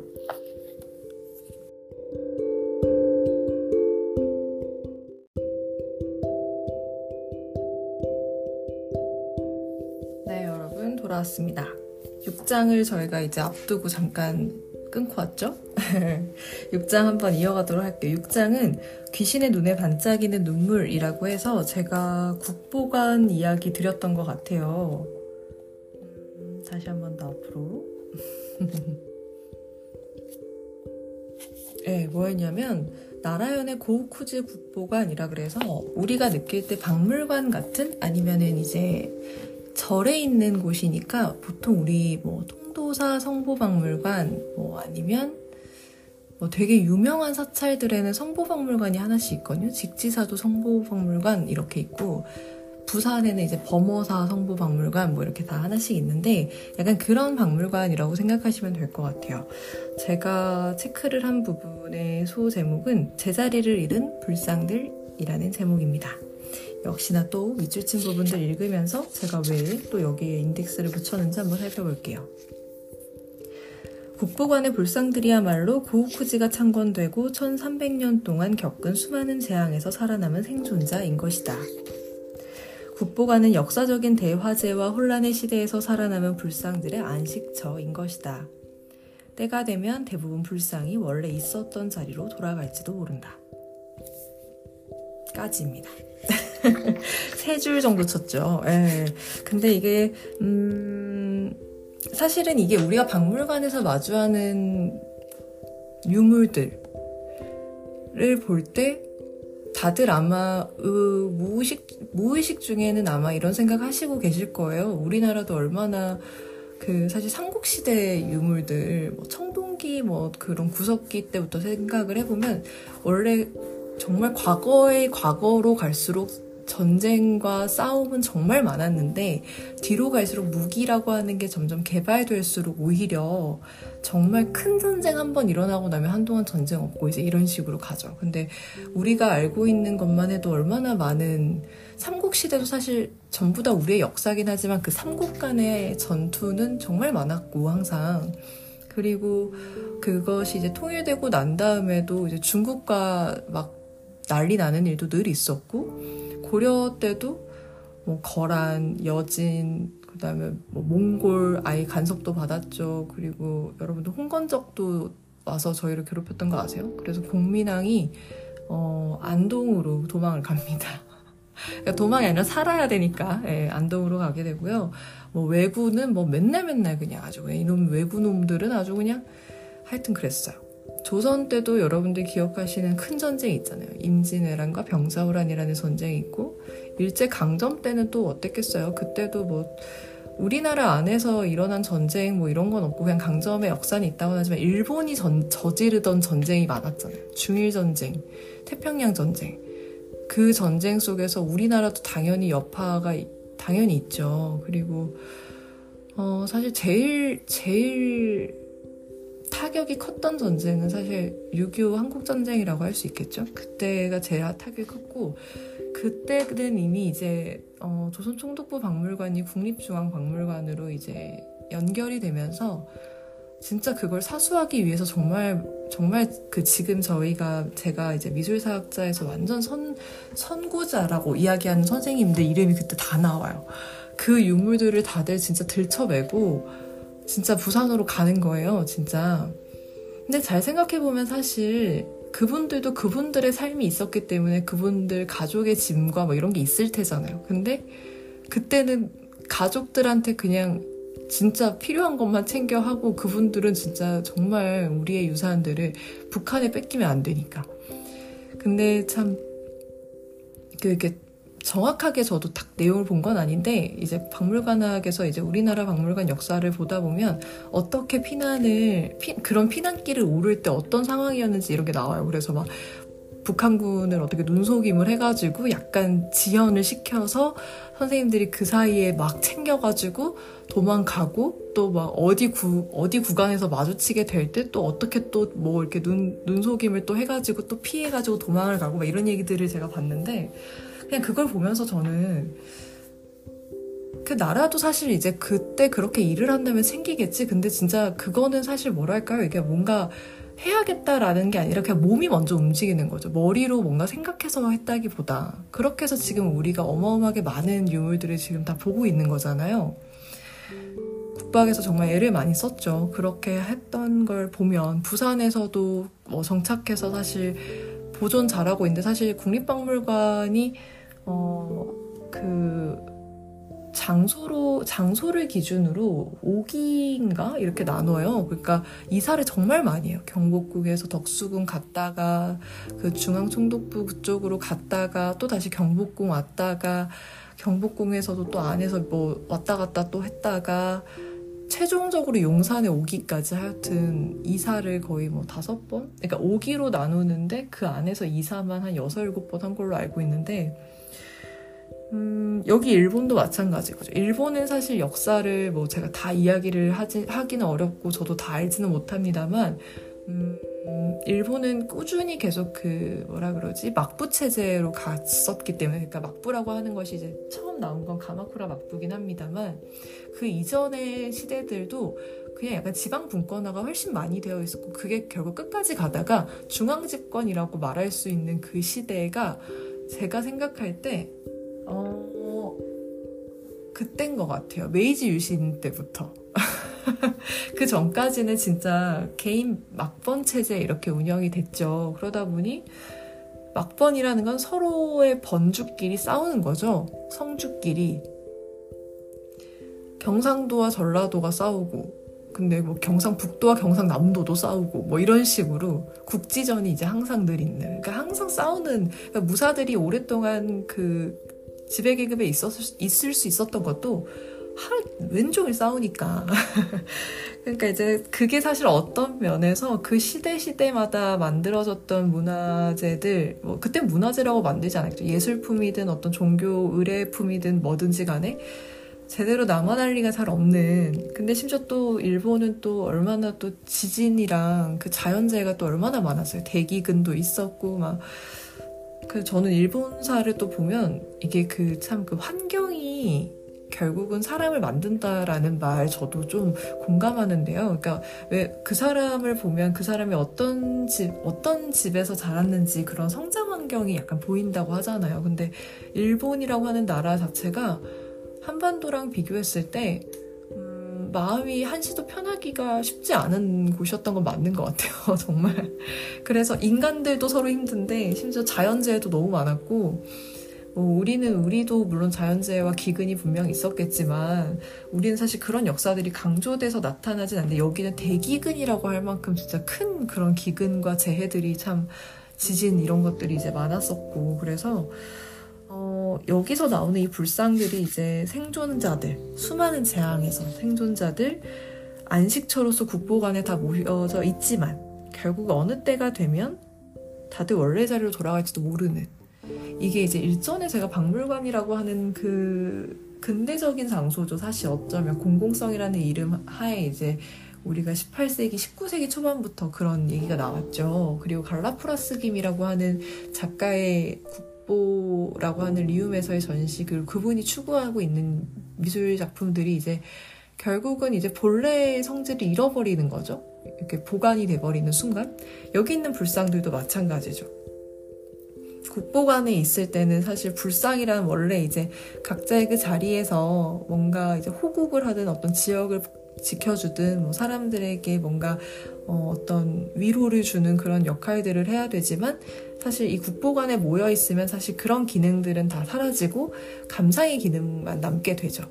그래서 그런 거에 대해서 이제 음, 좀 우리가 다시 생각해 볼 필요가 있다라고 하면서 이제 원래 자리로 돌릴 수 있는 지금 현 제도 안에서 그런 걸 이제 생각해 본 작업이 이제 갈라포라스 김이라고 하는 작가님의 작업인데 여기서도 하는 얘기가 마찬가지죠. 국보관에 있는 것들이 결국 자기 자리로 돌아가야 될 땐 국보관이 사실 어, 안식처였지만 사실 거기가 계속 있을 자리인가? 라는 생각을 일본에서도 하는 여론이 좀 있는 가 보다 라는 생각이 드는 문장이었어요.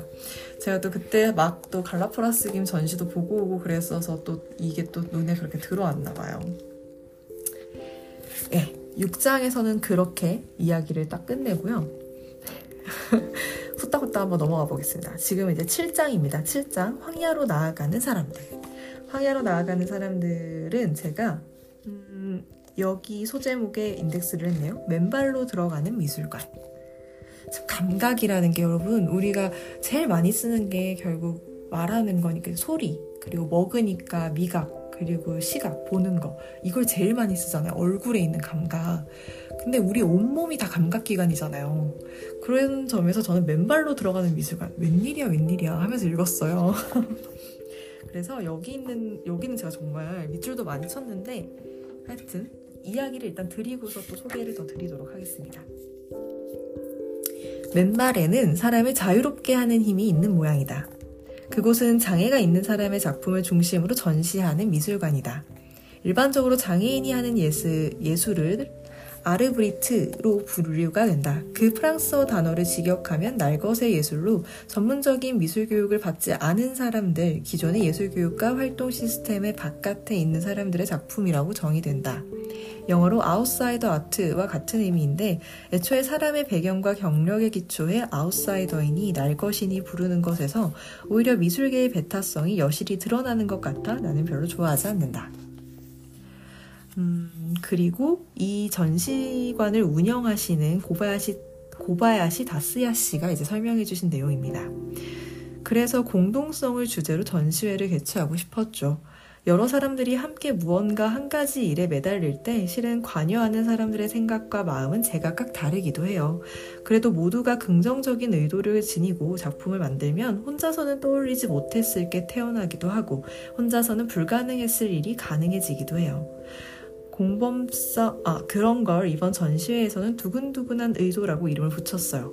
공범성이라고 하면 너무 강한 말로 들릴지도 모르겠지만, 두근두근한 의도로 함께 무언가 해내는 것은 어떤 의미로는 공범 관계라고 생각해요. 입니다. 뭔가 좀 이렇게 들으셨을 때 요거는 거의 제가 꽤 한 맥락으로 소개를 드려서 음 하고 들으셨을 수도 있을 것 같아요. 장애가 있는 사람들의 작품 아마 분명 우리나라에서도 꽤 많이 전시가 되지 않았을까? 이런 생각이 저는 드는데 참 저도 그런 걸 참 보러 안 다녔구나라는 반성을 했어요. 안 되지, 안 했을 리 없다라고 생각해요. 이 부분은. 근데 이걸 아마 이제 어떤 기관에서 도맡아서 했나? 라고 물어본다면 사실 그렇지는 않을 수도 있겠다라는 생각을 또 한편 했습니다. 어, art brut라고 하는 단어가 나왔어요. 제가 사실 이 outsider art, 그러니까 저는 이제 한국 미술사를 전공했고 그 중에서도 조선회화를 이제 전공했는데 그 와중에 또 관념산수를 했습니다. 그러니까 아주 세부 전공이 이제 디테일하게 들어가는데 아르브리트라고 하는 아웃사이더 아트 이렇게 불릴 수 있는 예술을 어, 어 사실 저는 진짜 메인을 하긴 한 거예요. 제가 여러분들께 소개해드린 제 전공은 진짜 주류 미술사에 그러니까 미술사에서 주류로 항상 다루던 주제, 다루는 스타일을 제가 하긴 했어요. 그래서 그걸 제외한 나머지가 어, 아르브리트에 들어간다고 정말 정말 넓은 광의의 그걸로 설명하면 그럴 수 있겠지만 사실 제가 생각할 때 미술사에서 발굴된 작품들 은 아르브리트라고 할 수 없다고 생각해요. 지금 우리가 모르는 작품들요. 미술사에서 발굴이 지금 안 돼서 어, 발굴을 기다리고 있는 작품들 있죠. 그런 작품들이 아르브리트인 거 아니야? 뭐 이런 생각을 저는 하는데 사실 이 개념 저도 잘 모르겠어요. 이거를 근데 제가 아는 선생님이 음, 조, 조만간 또 제가 그 선생님이 저한테 쌤 이것도 나중에 책 리뷰 팟캐스트에서 해주세요라고 해가지고 제가 그것도 아무것도 하려고 하는데 그 선생님이 아르브리트를 프랑스에서 학교 나오셨는데 프랑스에서 이것에 대한 개념을 로 졸업을 하셨어요 석사 졸업을. 그래서 제가 선생님한테 이걸 찍어서 보냈어요. 선생님이 전공한 그거 개념 나왔다. 근데 선생님이 이걸 개념 보시더니 틀렸다고 했거든요 그래서 제가 그 개념 다시 한번 설명해 줄 수 있냐고 물어봐야 되는데 제가 아 틀렸어요? 이런 이렇게 하고 그냥 끝, 끝내버린 거예요. 그래서 나중에 그냥 제가 그랬어요. 선생님이 아르브리트로 꼭 진짜 우리나라에서 제대로 된 학술 논문 하나 써줬으면 좋겠다. 그러면 내가 무조건 선생님 논문 제가 팟캐스트에서 리뷰하겠다. 라고 이야기를 했어요. 아르브리트라고 하는 개념을 프랑스에서 직접 지금 가져와 준 거거든요 이분이. 이분이 이제 글만 쓰면 돼요 그래서 혹시 이 라디오 지금 제 팟캐 듣고 있는지 모르겠는데 잔소리 하는 거예요, 선생님. 빨리 쓰시라는 겁니다. 이 빨리 혼자만 알고 있으면 될 게 아니에요. 이 공공성이에요. 여기서도 지금 이야기하시잖아요. 공동성. 긍정적인 의도를 가지고 다 같이 무언가 하나를 할 때. 사실 그게 혼자서는 힘든데 또 같이 하면 뭔가 생각지 못했던 어떤 아이디어를 발견하기도 하고 근데 결국은 공동의 어떤 목표를 가지고 무언가를 추구한다. 근데 공범성이죠. 제가 아까 이야기했던 것 중에서도 결국 국가를 위해서 일을 한다. 그러면 다들 공무라고 하는 어떤 공동의 목표를 가지고 있는.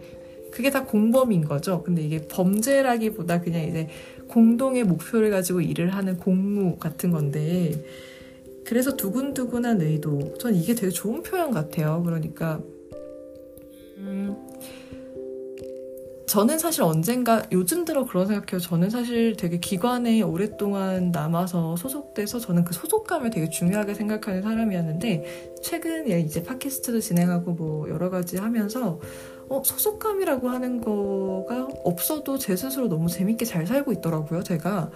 그래서, 어, 그럼 나는 그러다 보니까 이제 문득, 어, 소속을 갖고 일하는 친구들에 대해서 약간 안타까운 마음.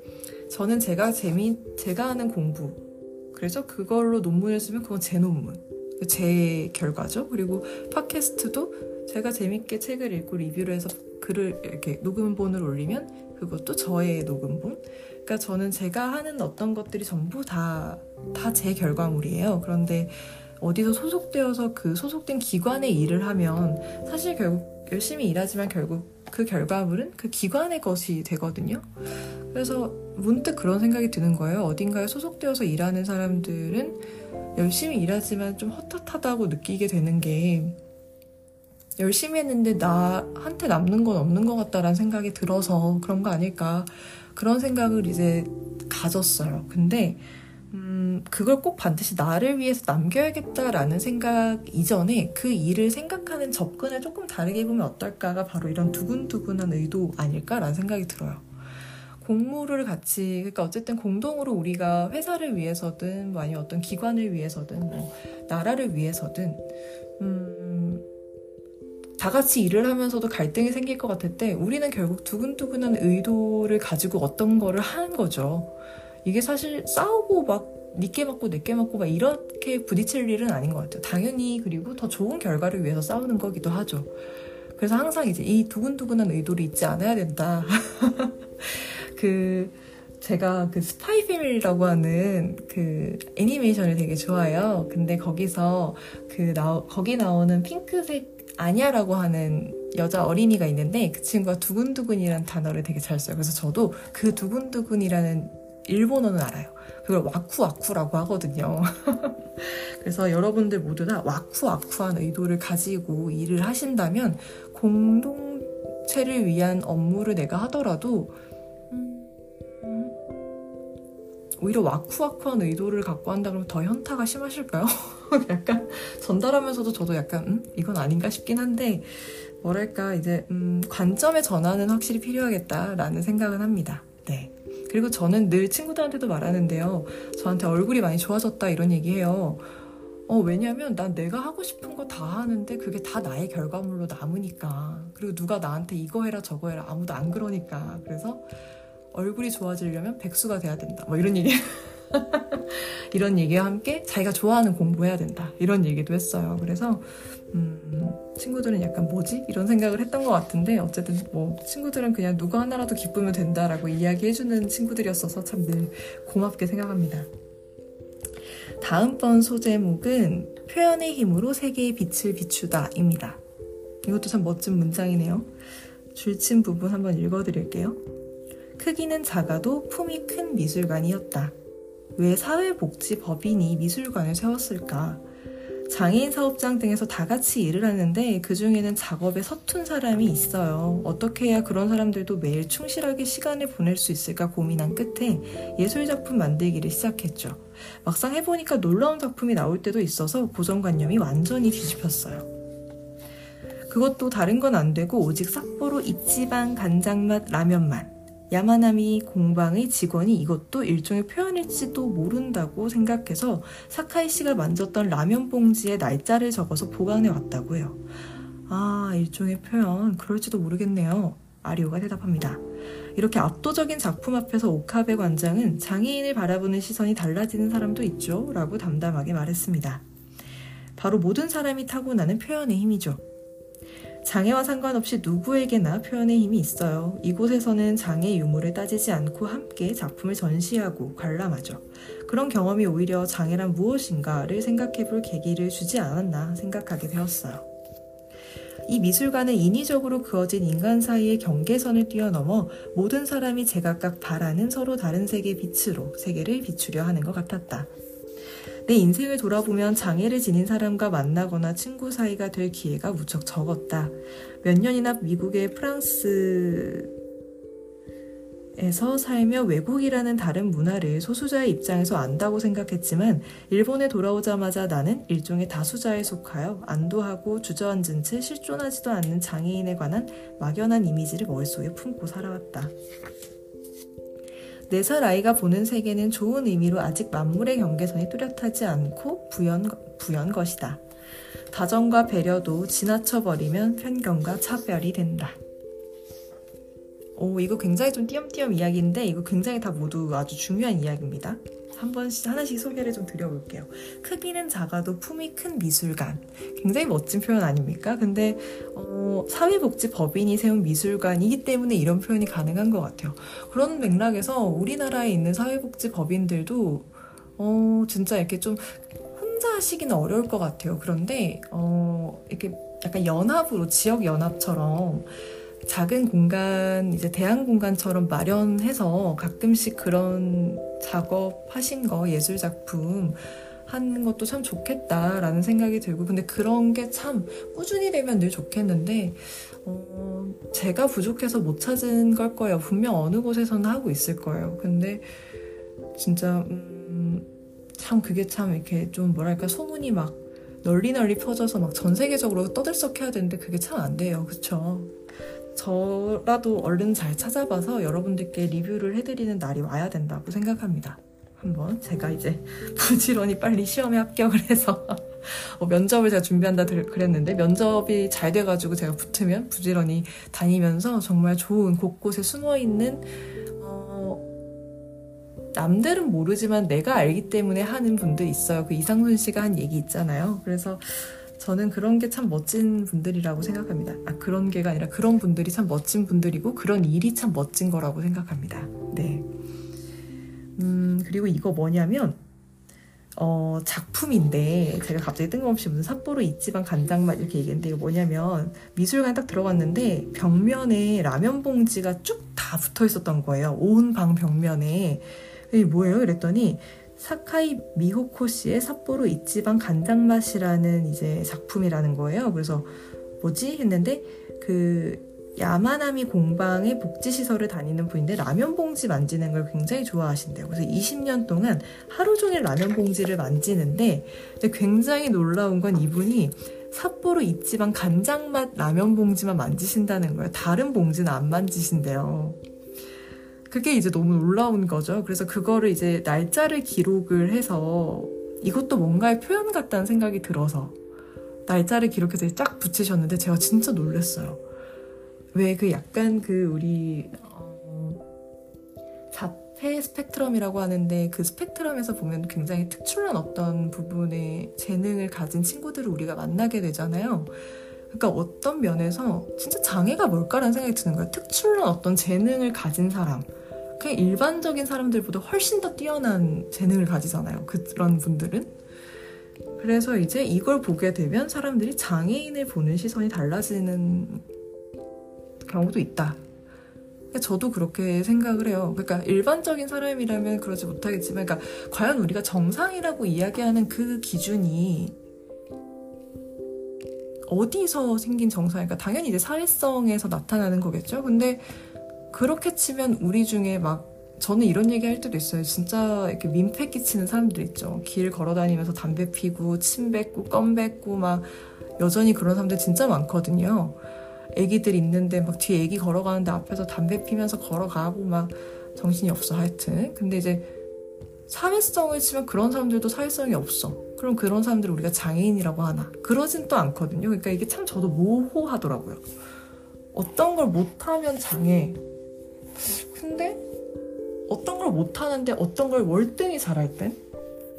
뭐 이런 생각들이 이제 들죠. 그러니까 이제 뭐 그걸 항상 다 뭐든 뭐든지 다 병명으로 붙이자 이런 건 좀 그런데 그러니까 애초에 장애와 비장애 이런 구분 자체가 그러고 보니 그러네. 무슨 의미가 있을까? 그런 생각이 이제 들더라고요. 여기 책을 쭉 읽다 보니까. 결국 여기 관장님도 그런 얘기를 하시죠. 모든 사람이 타고나는 표현의 힘이라는 게 있다 이건 장애의 유무랑 상관없이 같이 작품을 전시할 수도 있고 관람도 할 수 있고 표현도 할 수 있고 그런 얘기에서 이제 아 이 미술관은 우리가 이제 사회적으로 경계를 그은 그 선을 기꺼이 해체하고 모두가 다 같이 아우를 수 있는 제가 참 좋아하는 구분과 경계의 해체 그게 이제 구현되고 있는 미술관이었습니다. 근데 저도 사실 마찬가지예요. 여기 그 작가님도 자기 스스로를 얘기하죠. 자기가 미국이나 프랑스에서 살 때는 뭔가 소수자의 입장에 속했기 때문에 나는 정말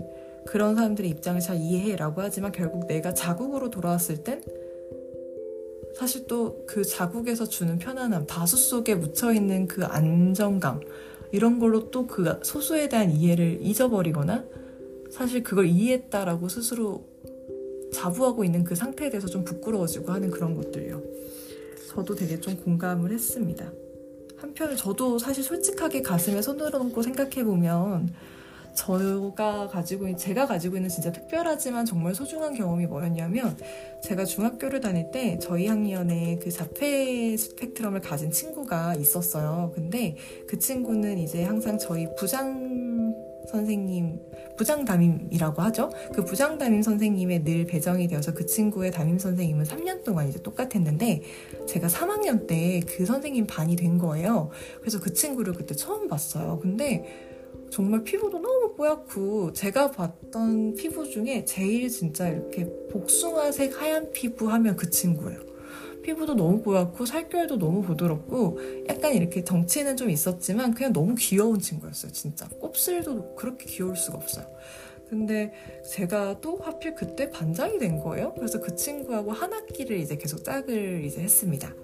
그래서 제가 어, 수업 때 이제 제 공부도 하면서 그 친구의 학습 도우미 역할도 하죠. 근데 그 친구는 이제 우리 중학교 3학년의 과정을 공부할 수 없기 때문에 이제 그 친구가 따로 쓰는 공책이랑 공부하는 책이 따로 있어요. 그래서 제가 이제 옆에서 제 거 공부하면서 그 친구가 오, 오늘은 여기서 여기까지 해야 하나 보다 그러면서 그러면은 여기 여기서부터 같이 시작 여기서부터 시작해 보자. 나도 이제 공부할 거야. 이렇게 하면서 이제 그때 한 학기 같이 짝을 했거든요. 왜냐면 2학기 때는 제가 반장을 안 했어요.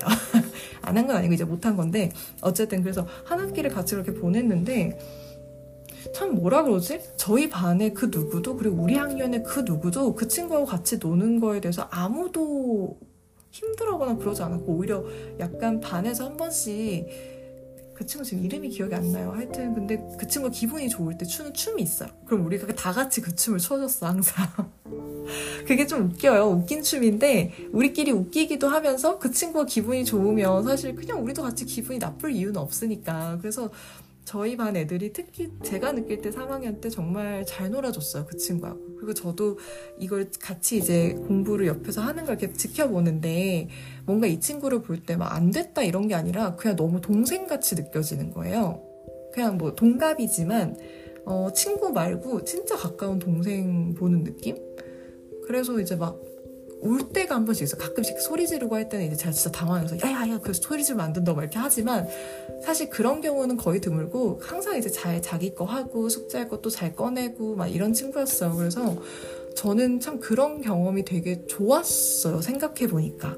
왜냐하면 장애인 친구들을 만나서 제가 그 친구들이 막 이상해 이런 걸 느끼는 게 아니라 어, 막 이렇게 되게 이렇게 정서적으로 되게 폭력적인 친구가 아닌 이상 거진 그냥 다 제 동생 같아요. 그래서 그때부터 뭐 일부러 그런 건 아닌데 제가 고등학생 때도 어, 그 로타리 인터랙트라고 그 무슨 봉사단이 있어요. 그 학생들이 하는. 근데 그때도 제가 장애인 복지재단에 가서 이제 장애인 친구들하고 놀고 공부하고 하는 교육 봉사를 했었거든요. 근데 그때도 늘 마찬가지였어요. 애기들을 보면 이 친구들이 장애가 있으니까 좀 뭔가 당연히 어눌하고 뭔가 생활하는데 불편함이 분명히 있는데 그거 자체가 막 안쓰럽고 이게 아니라 그냥 나는 똑같은 그냥 사람이고 지적으로 조금 힘들어 보면 그냥 동생 같고 몸이 힘들면 그냥 내가 그냥 도와주면 되고 그냥 그런 거예요. 얘기 같이 나누면 몸 힘든 친구들은 얘기해도 얘기 잘 해요. 그래서 같이 얘기하고 놀고 그리고 이제 막 서로 처해 있는 환경이 다르니까 막 어, 공부 너무 하기 싫다. 막 요즘 막 수능 뭐 어쩌고저쩌고 막 아 진짜 수 나 진짜 수원 진짜 어떡하면 좋아. 막 이런 얘기 막 하면 이제 얘네는 수원 이런 공부는 안 하니까 그냥 아, 진짜 그게 힘드냐. 음어넌 안 해서 진짜 좋다. 이런 얘기하고 막 그런 편견이 없어지긴 해요. 그래서 저는 어릴 때 사실 참 같이 그렇게 어울리는 경험이 참 중요하다라는 생각을 지금 이제 어른이 되고 나서 조금 깨달았어요. 그때 갖고 있던 그 경험이 살면서 자주 이렇게 떠오르지는 않지만 한 번씩 이제 제가 왜 내가 그때 유달리 장애인 복지랑 장애인 복지센터랑 노인 요양원 봉사를 많이 했을까라고 생각을 해보면 저는 막 쓰레기 줍는 봉사 이런 것보다 그걸 더 많이 했거든요. 사람 봉사를. 근데 왜 그랬을까? 제가 사람을 좋아하는 것도 있는데 어릴 때 이제 그 3학년 때 제가 반에서 만났던 우리 귀여운 지금 제가 이름을 기억 못해서 너무 속상한데 진짜 귀엽고 예쁜 애였어요. 그래서 그 친구를 만난 게 내가 어, 그런 봉사를 계속 하게 된 이유가 아닐까라는 생각이 드는 거예요. 전혀 어렵지도 않고 그 일을 해서 막 뿌듯해. 내가 이 친구를 이렇게 잘 보살피다니. 뭐 이런 것도 아니에요. 그냥 그냥 같이 있는 시간 즐겁고 평소에 내가 쓰는 시간하고 똑같으니까. 그래서 별 부담 없이 그냥 나의 일상처럼 했던 것 같아요. 그래서 음, 여기서도 이제 아마 그런 이야기들이지 않았을까라는 생각이 듭니다. 아, 여기 여러분 이거 진짜 생각도 못한 문장이실 거예요. 다정과 배려도 지나치면 편견과 차별이 된다. 이게 뭐냐면,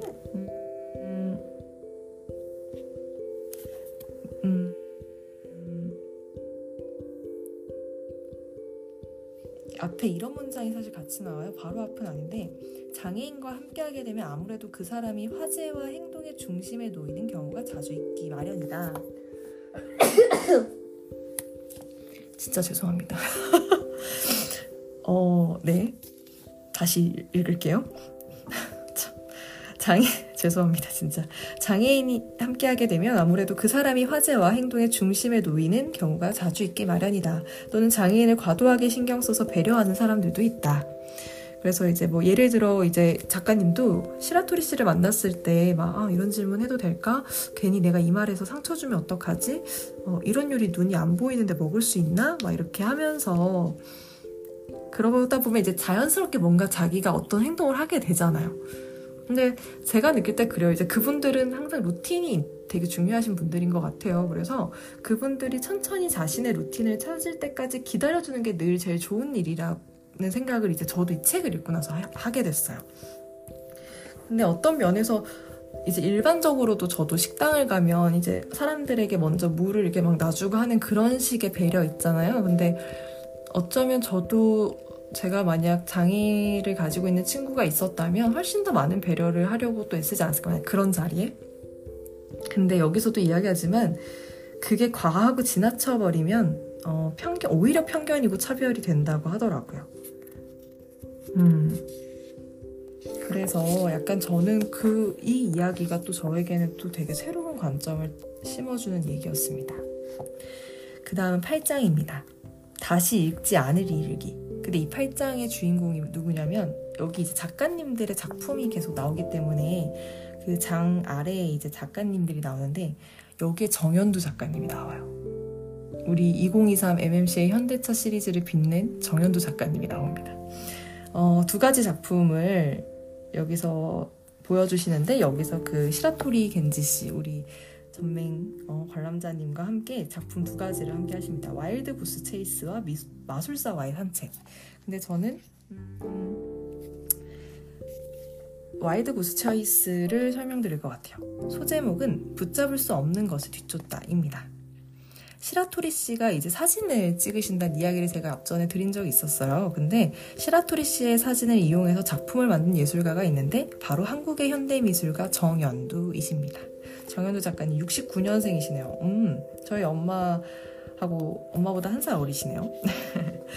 어, 이분이 Wild Goose Chase라고 이 사진을 어, 사진을 비디오 작품으로 만들었는데 그때 우연히 이제 시라토리 씨를 알게 되었고 시라토리 씨가 사진을 찍는다는 얘기를 듣고 굉장히 흥미를 보였대요. 그리고 어 사진 찍는 사진 찍은 작품을 봤는데 어떤 영감을 받으셨나 봐요. 정연두 작가님이. 그래서 오히려 카메라 좋은 거를 하나 사서 선물로 드리면서 이거 선물로 드릴 테니까 이걸로 찍지 않으시겠냐. 그리고 나중에 이제 그 사진을 같이 제가 작업으로 만들어도 되겠냐라고 해서 어, 그걸 만든 게 Wild Goose Chase라고 하는 작업이었다고 합니다.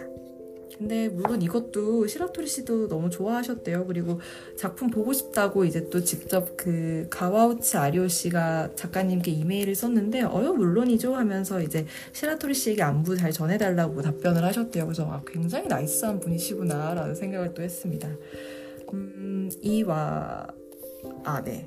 그리고 밑줄 친 부분들을 읽어드려야 되죠. 참. 바로 읽겠습니다. 음, Wild Goose Chase는 재즈 피아니스트 오조네 마코토의 피아노곡 제목으로 시라토리 씨가 무척 좋아하는 곡이다. 그 곡의 제목은 영어의 관용구이기도 한데 쓸모없는 추적, 즉 붙잡을 수 없는 것을 뒤쫓다는 뜻이다. Hey, there is a wild goose chase 라는 말을 들으면 그렇게 노력해봤자 소용없어 라고 한 것이래요. 엄청나게 빠른 곳과 거리의 풍경을 지그재그로 잘라낸 무수한 사진이 완벽하게 연결되어 보는 사람을 길에서 펼쳐지는 술래잡기로 끌어당겼다. 영상은 굉장한 속도로 움직이고 깜빡이고 이리저리 옮겨갔다.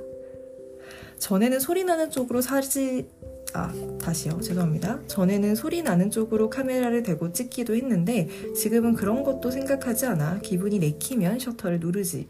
얼마 전에 한 사진가랑 이야기했는데 그 사람은 다른 사진가가 촬영한 작품을 보면 무얼 향해서 사진을 만들었는지 그 의도를 어느 정도 알 수 있다고 하더라.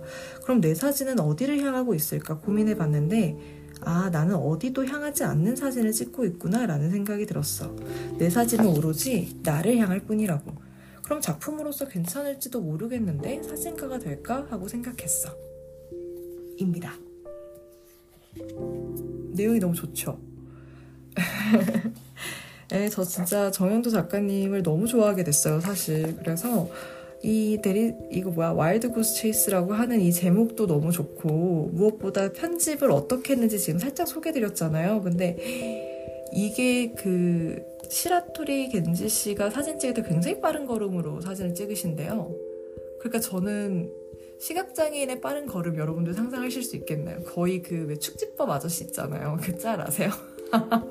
이제 거의 정말 빠른 걸음으로 가서 이 그 가와우치 씨도 따라가다가 숨이 차가지고 못 따라갔다고 이야기를 했었다 했었거든요. 근데 그런 시라토리 겐지 씨의 그 걸음이 이미지에 그대로 다 담겨 있는 그러니까 어쩌면 저도 편견인 것 같아요. 장애인이다, 특히 시각장애인이다 보이지 않으니까 굉장히 천천히 움직일 것 같다라고 생각하지만 이분들에게 이미 루틴이 형성되어 있는 일은 천천히 할 이유가 없는 거예요. 그러니까 이제 산책을 하실 때도 이제 거의 항상 집 근처를 늘 산책하실 테니까 거기에 있는 곳은 이미지를 기억하지 않아도 그 몸 자체가 경로를 알고 있는 거죠. 우리가 운전할 때 사실 눈이라는 감각만 쓰지 않는 것처럼. 그래서 그, 그 부분을 정확하게 정현도 작가님이 짚어내신 것 같아요. 그래서 그걸 영상으로 만들었는데, 와, 정말 거의 술래잡기 하는 느낌으로 막 진짜 너무 재밌게 보셨다고 이분이 이제 쓰셨습니다. 그리고 시라토리 씨는 이야기를 하죠. 그 원래 사진가들은 어떤 것을 향해서 작품을 만드는데 내 작품은 어디를 향하지 않는데 렌즈가? 그러면 그건 나를 향하는 거니까. 라는 그 생각하는 방식. 그러니까 결국은 저는 시라토리 씨의 문장을 정말 많이 밑줄을 쳤는데 왜 그랬을까? 눈이 보이지 않지만 눈이 보이는 저보다도 내면이 훨씬 더 단단한 사람이라는 거를 계속 느끼게 됐던 것 같아요. 이 책을 읽으면서. 그래서 배울 게 너무 많은 사람이다라는 생각을 했어요. 물론 연세도 있으십니다만, 뭐, 연세를 떠나서 그냥, 음, 그냥 연세를 떠나서 시각장애의 여부를 떠나서 그냥 배울 내용이 있는 책으로 저는 계속 배워서 그런가? 그냥 이분도 그냥 제가 요즘은 사람을 직접 만나서 배우는 것보다 책에서 배우는 게 더 많다 이렇게 이야기하거든요. 그래서 책으로 만나면 훨씬 더 뭔가 정말 그냥 저에게 그 쇼펜하우와 별반 다를 바 없으신 분인 거예요, 이분이. 하여튼 참 그러네요. 그러고 보니까 진짜. 음. 아, 이거는 이제 장을 바꿔서 9장으로 넘어가는데요. 지금 제가 레코딩 시간이 또 엄청 길어졌네요. 벌써 40분이 되었는데 와 나 저 이거 두 편 만에 끝내려 했는데 두 편 만에 안 될 수도 있겠나? 그런 생각이 지금 드네요. 그럼 제가 잠깐 레코딩을 한번 확인하고 다시 돌아오도록 하겠습니다.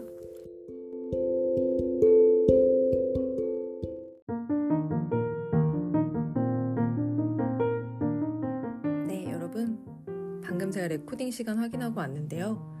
30분, 30분, 40분. 아, 이게 진짜 어떡하면 좋을까요? 제가 뭐가 문제일까요? 음, 아무래도 제가 대본 없이 제가 하고 싶은 이야기를 너무 많이 이제 의식의 흐름대로 하다 보니까 진짜 길어지는 걸 겁니다. 전 정확하게 문제를 알고 있는 것 같아요. 근데 그럼에도 불구하고 왜 그럼 개, 개선하지 않지? 막 이렇게 왜 그걸 시정하지 않지? 라고 물어보시면 죄송해요. 사실 저는 진짜 제 거를 저도 참 많이 들어요. 제가 제 이야기 듣는 걸 좀 좋아요. 좀 이상하죠? 근데 지난번 제가 그 장기 자랑한 건 못 듣겠더라고요. 세상에. 그냥 장기 자랑 저 혼자 했어야 되는데. 참나. 그걸 왜 여러분들께 해드려가지고 당황하셨죠, 많이? 그것도 사과드릴게요. 근데 제가 사실 왜 제 걸 자꾸 다시 듣냐면, 제가 한 이야기와 제가 한 생각인데도, 음, 잊어버려요. 제가 그런 생각을 했었던가? 이렇게. 그래서 저한테 이 레코딩은 거의 왜 그 단기 기억 상실증 있으신 분들처럼 뭔가 이제 항상 이렇게 녹음을 해놓고 그걸 잊어버리기, 잊어버리기 때문에 그걸 나중에 다시 들어보는 사람들처럼 저도 약간 그런 편인 것 같아요. 제가 어떤 가치관을 깨달았다. 아, 오케이. 이거 나의 삶의 어떤 주대로 잡, 잡, 잡고 살아야지라고 생각해도 제가 현실에 어떤 일들을 하다 보면 그걸 자꾸 놓쳐요. 그리고 그게 놓쳐진 게 좀 길어지면 제가 다시 그걸 찾는 데까지 시간이 오래 걸리게 되면 다시 그걸 이제 네, 찾는 데까지 기억이 거의 안 나더라고요. 그래서 저한테는 이 레코딩이 되게 중요한데 제가 글로 써도 되겠지만 그 뭐랄까 글은 너무 너무 정제되더라고요 쓸 때. 그래서 물론 인스타그램에 제가 긴 글을 가끔씩 조금씩 끄적끄적 하긴 합니다만 어 뭐 거기는 메시지 제한 있는 거 아세요, 여러분? 저도 제한이 제한까지 제가 써보기도 처음이었는데 메시지 길이가 제한이 있습니다. 인스타그램도 그렇다고 뭐 블로그를 하자니 막 그런 너무 좀 귀찮아지는 거예요. 그럼 컴퓨터를 켜서 막 하려니까 또 귀찮고 저한테 이 레코딩이 진짜 너무 좋은데 어, 어 여러분들께는 아마 이 긴 talk가 심지어 누구랑 같이 하는 것도 아니고 자기 혼자 떠들면서 이렇게 길게 talk하는 애가 좀 신기하실 수도 있을 것 같아요. 근데 진짜 오롯이 제가 순간순간 느끼는 그 자체 모든 것들을 담아내고 싶어서 제가 부득이하게 대본 없이 그냥 딱 텍스트 몇 개만 가지고 진행한다는 거. 그러다 보니 이렇게 30분, 30분, 40분이라는 이런 최악의. 아, 정말. 하여튼 그렇습니다. 이것도 길어지면 진짜 또 시간이 느는 거니까 일단 제가 또 다시 진정을 하고 여러분들께 이제 소개해 드릴 남은 인덱스가요. 하하하. 잠시만요. 일곱 개입니다. 제가 처음에 여러분들께 열, 아, 스무 개를 제가 인덱스했다고 이야기 드렸던 것 같아요. 근데 워낙 이 책이 저한테 감명 준 게 많고 깨달음 준 게 많아서 여러분이 그래도 벌써 13개의 인덱스를 저와 함께 하셨습니다. 나머지 이제 7개의 인덱스는 제가 3부로 돌아와서 이거 거의 그저 대부급 아닌가요? 그 영화 대부도 1부, 2부, 3부로 전개된다던데 진짜 진짜 대부급으로 제가 정말 저한테 정말 사전 같아요. 지금 저 인덱스 이렇게 해놓은 거 보면 뭐 시험 치러 가는 애 같아요. 그래서 저도 참 하하 왜 이렇게까지 할까 싶은데 진짜 이 책은 제가 정말 꼼꼼하게 잘 읽고 그리고 그거에 대한 제 생각과 기분과 뭐 여러 가지를 정말 잘 녹음해서 남기고 싶습니다. 그런 점에서 여러분들도 음, 분노하시고 약간 좀 아 진짜 질린다 이런 생각 드실 수도 있지만 조금만 참아주세요.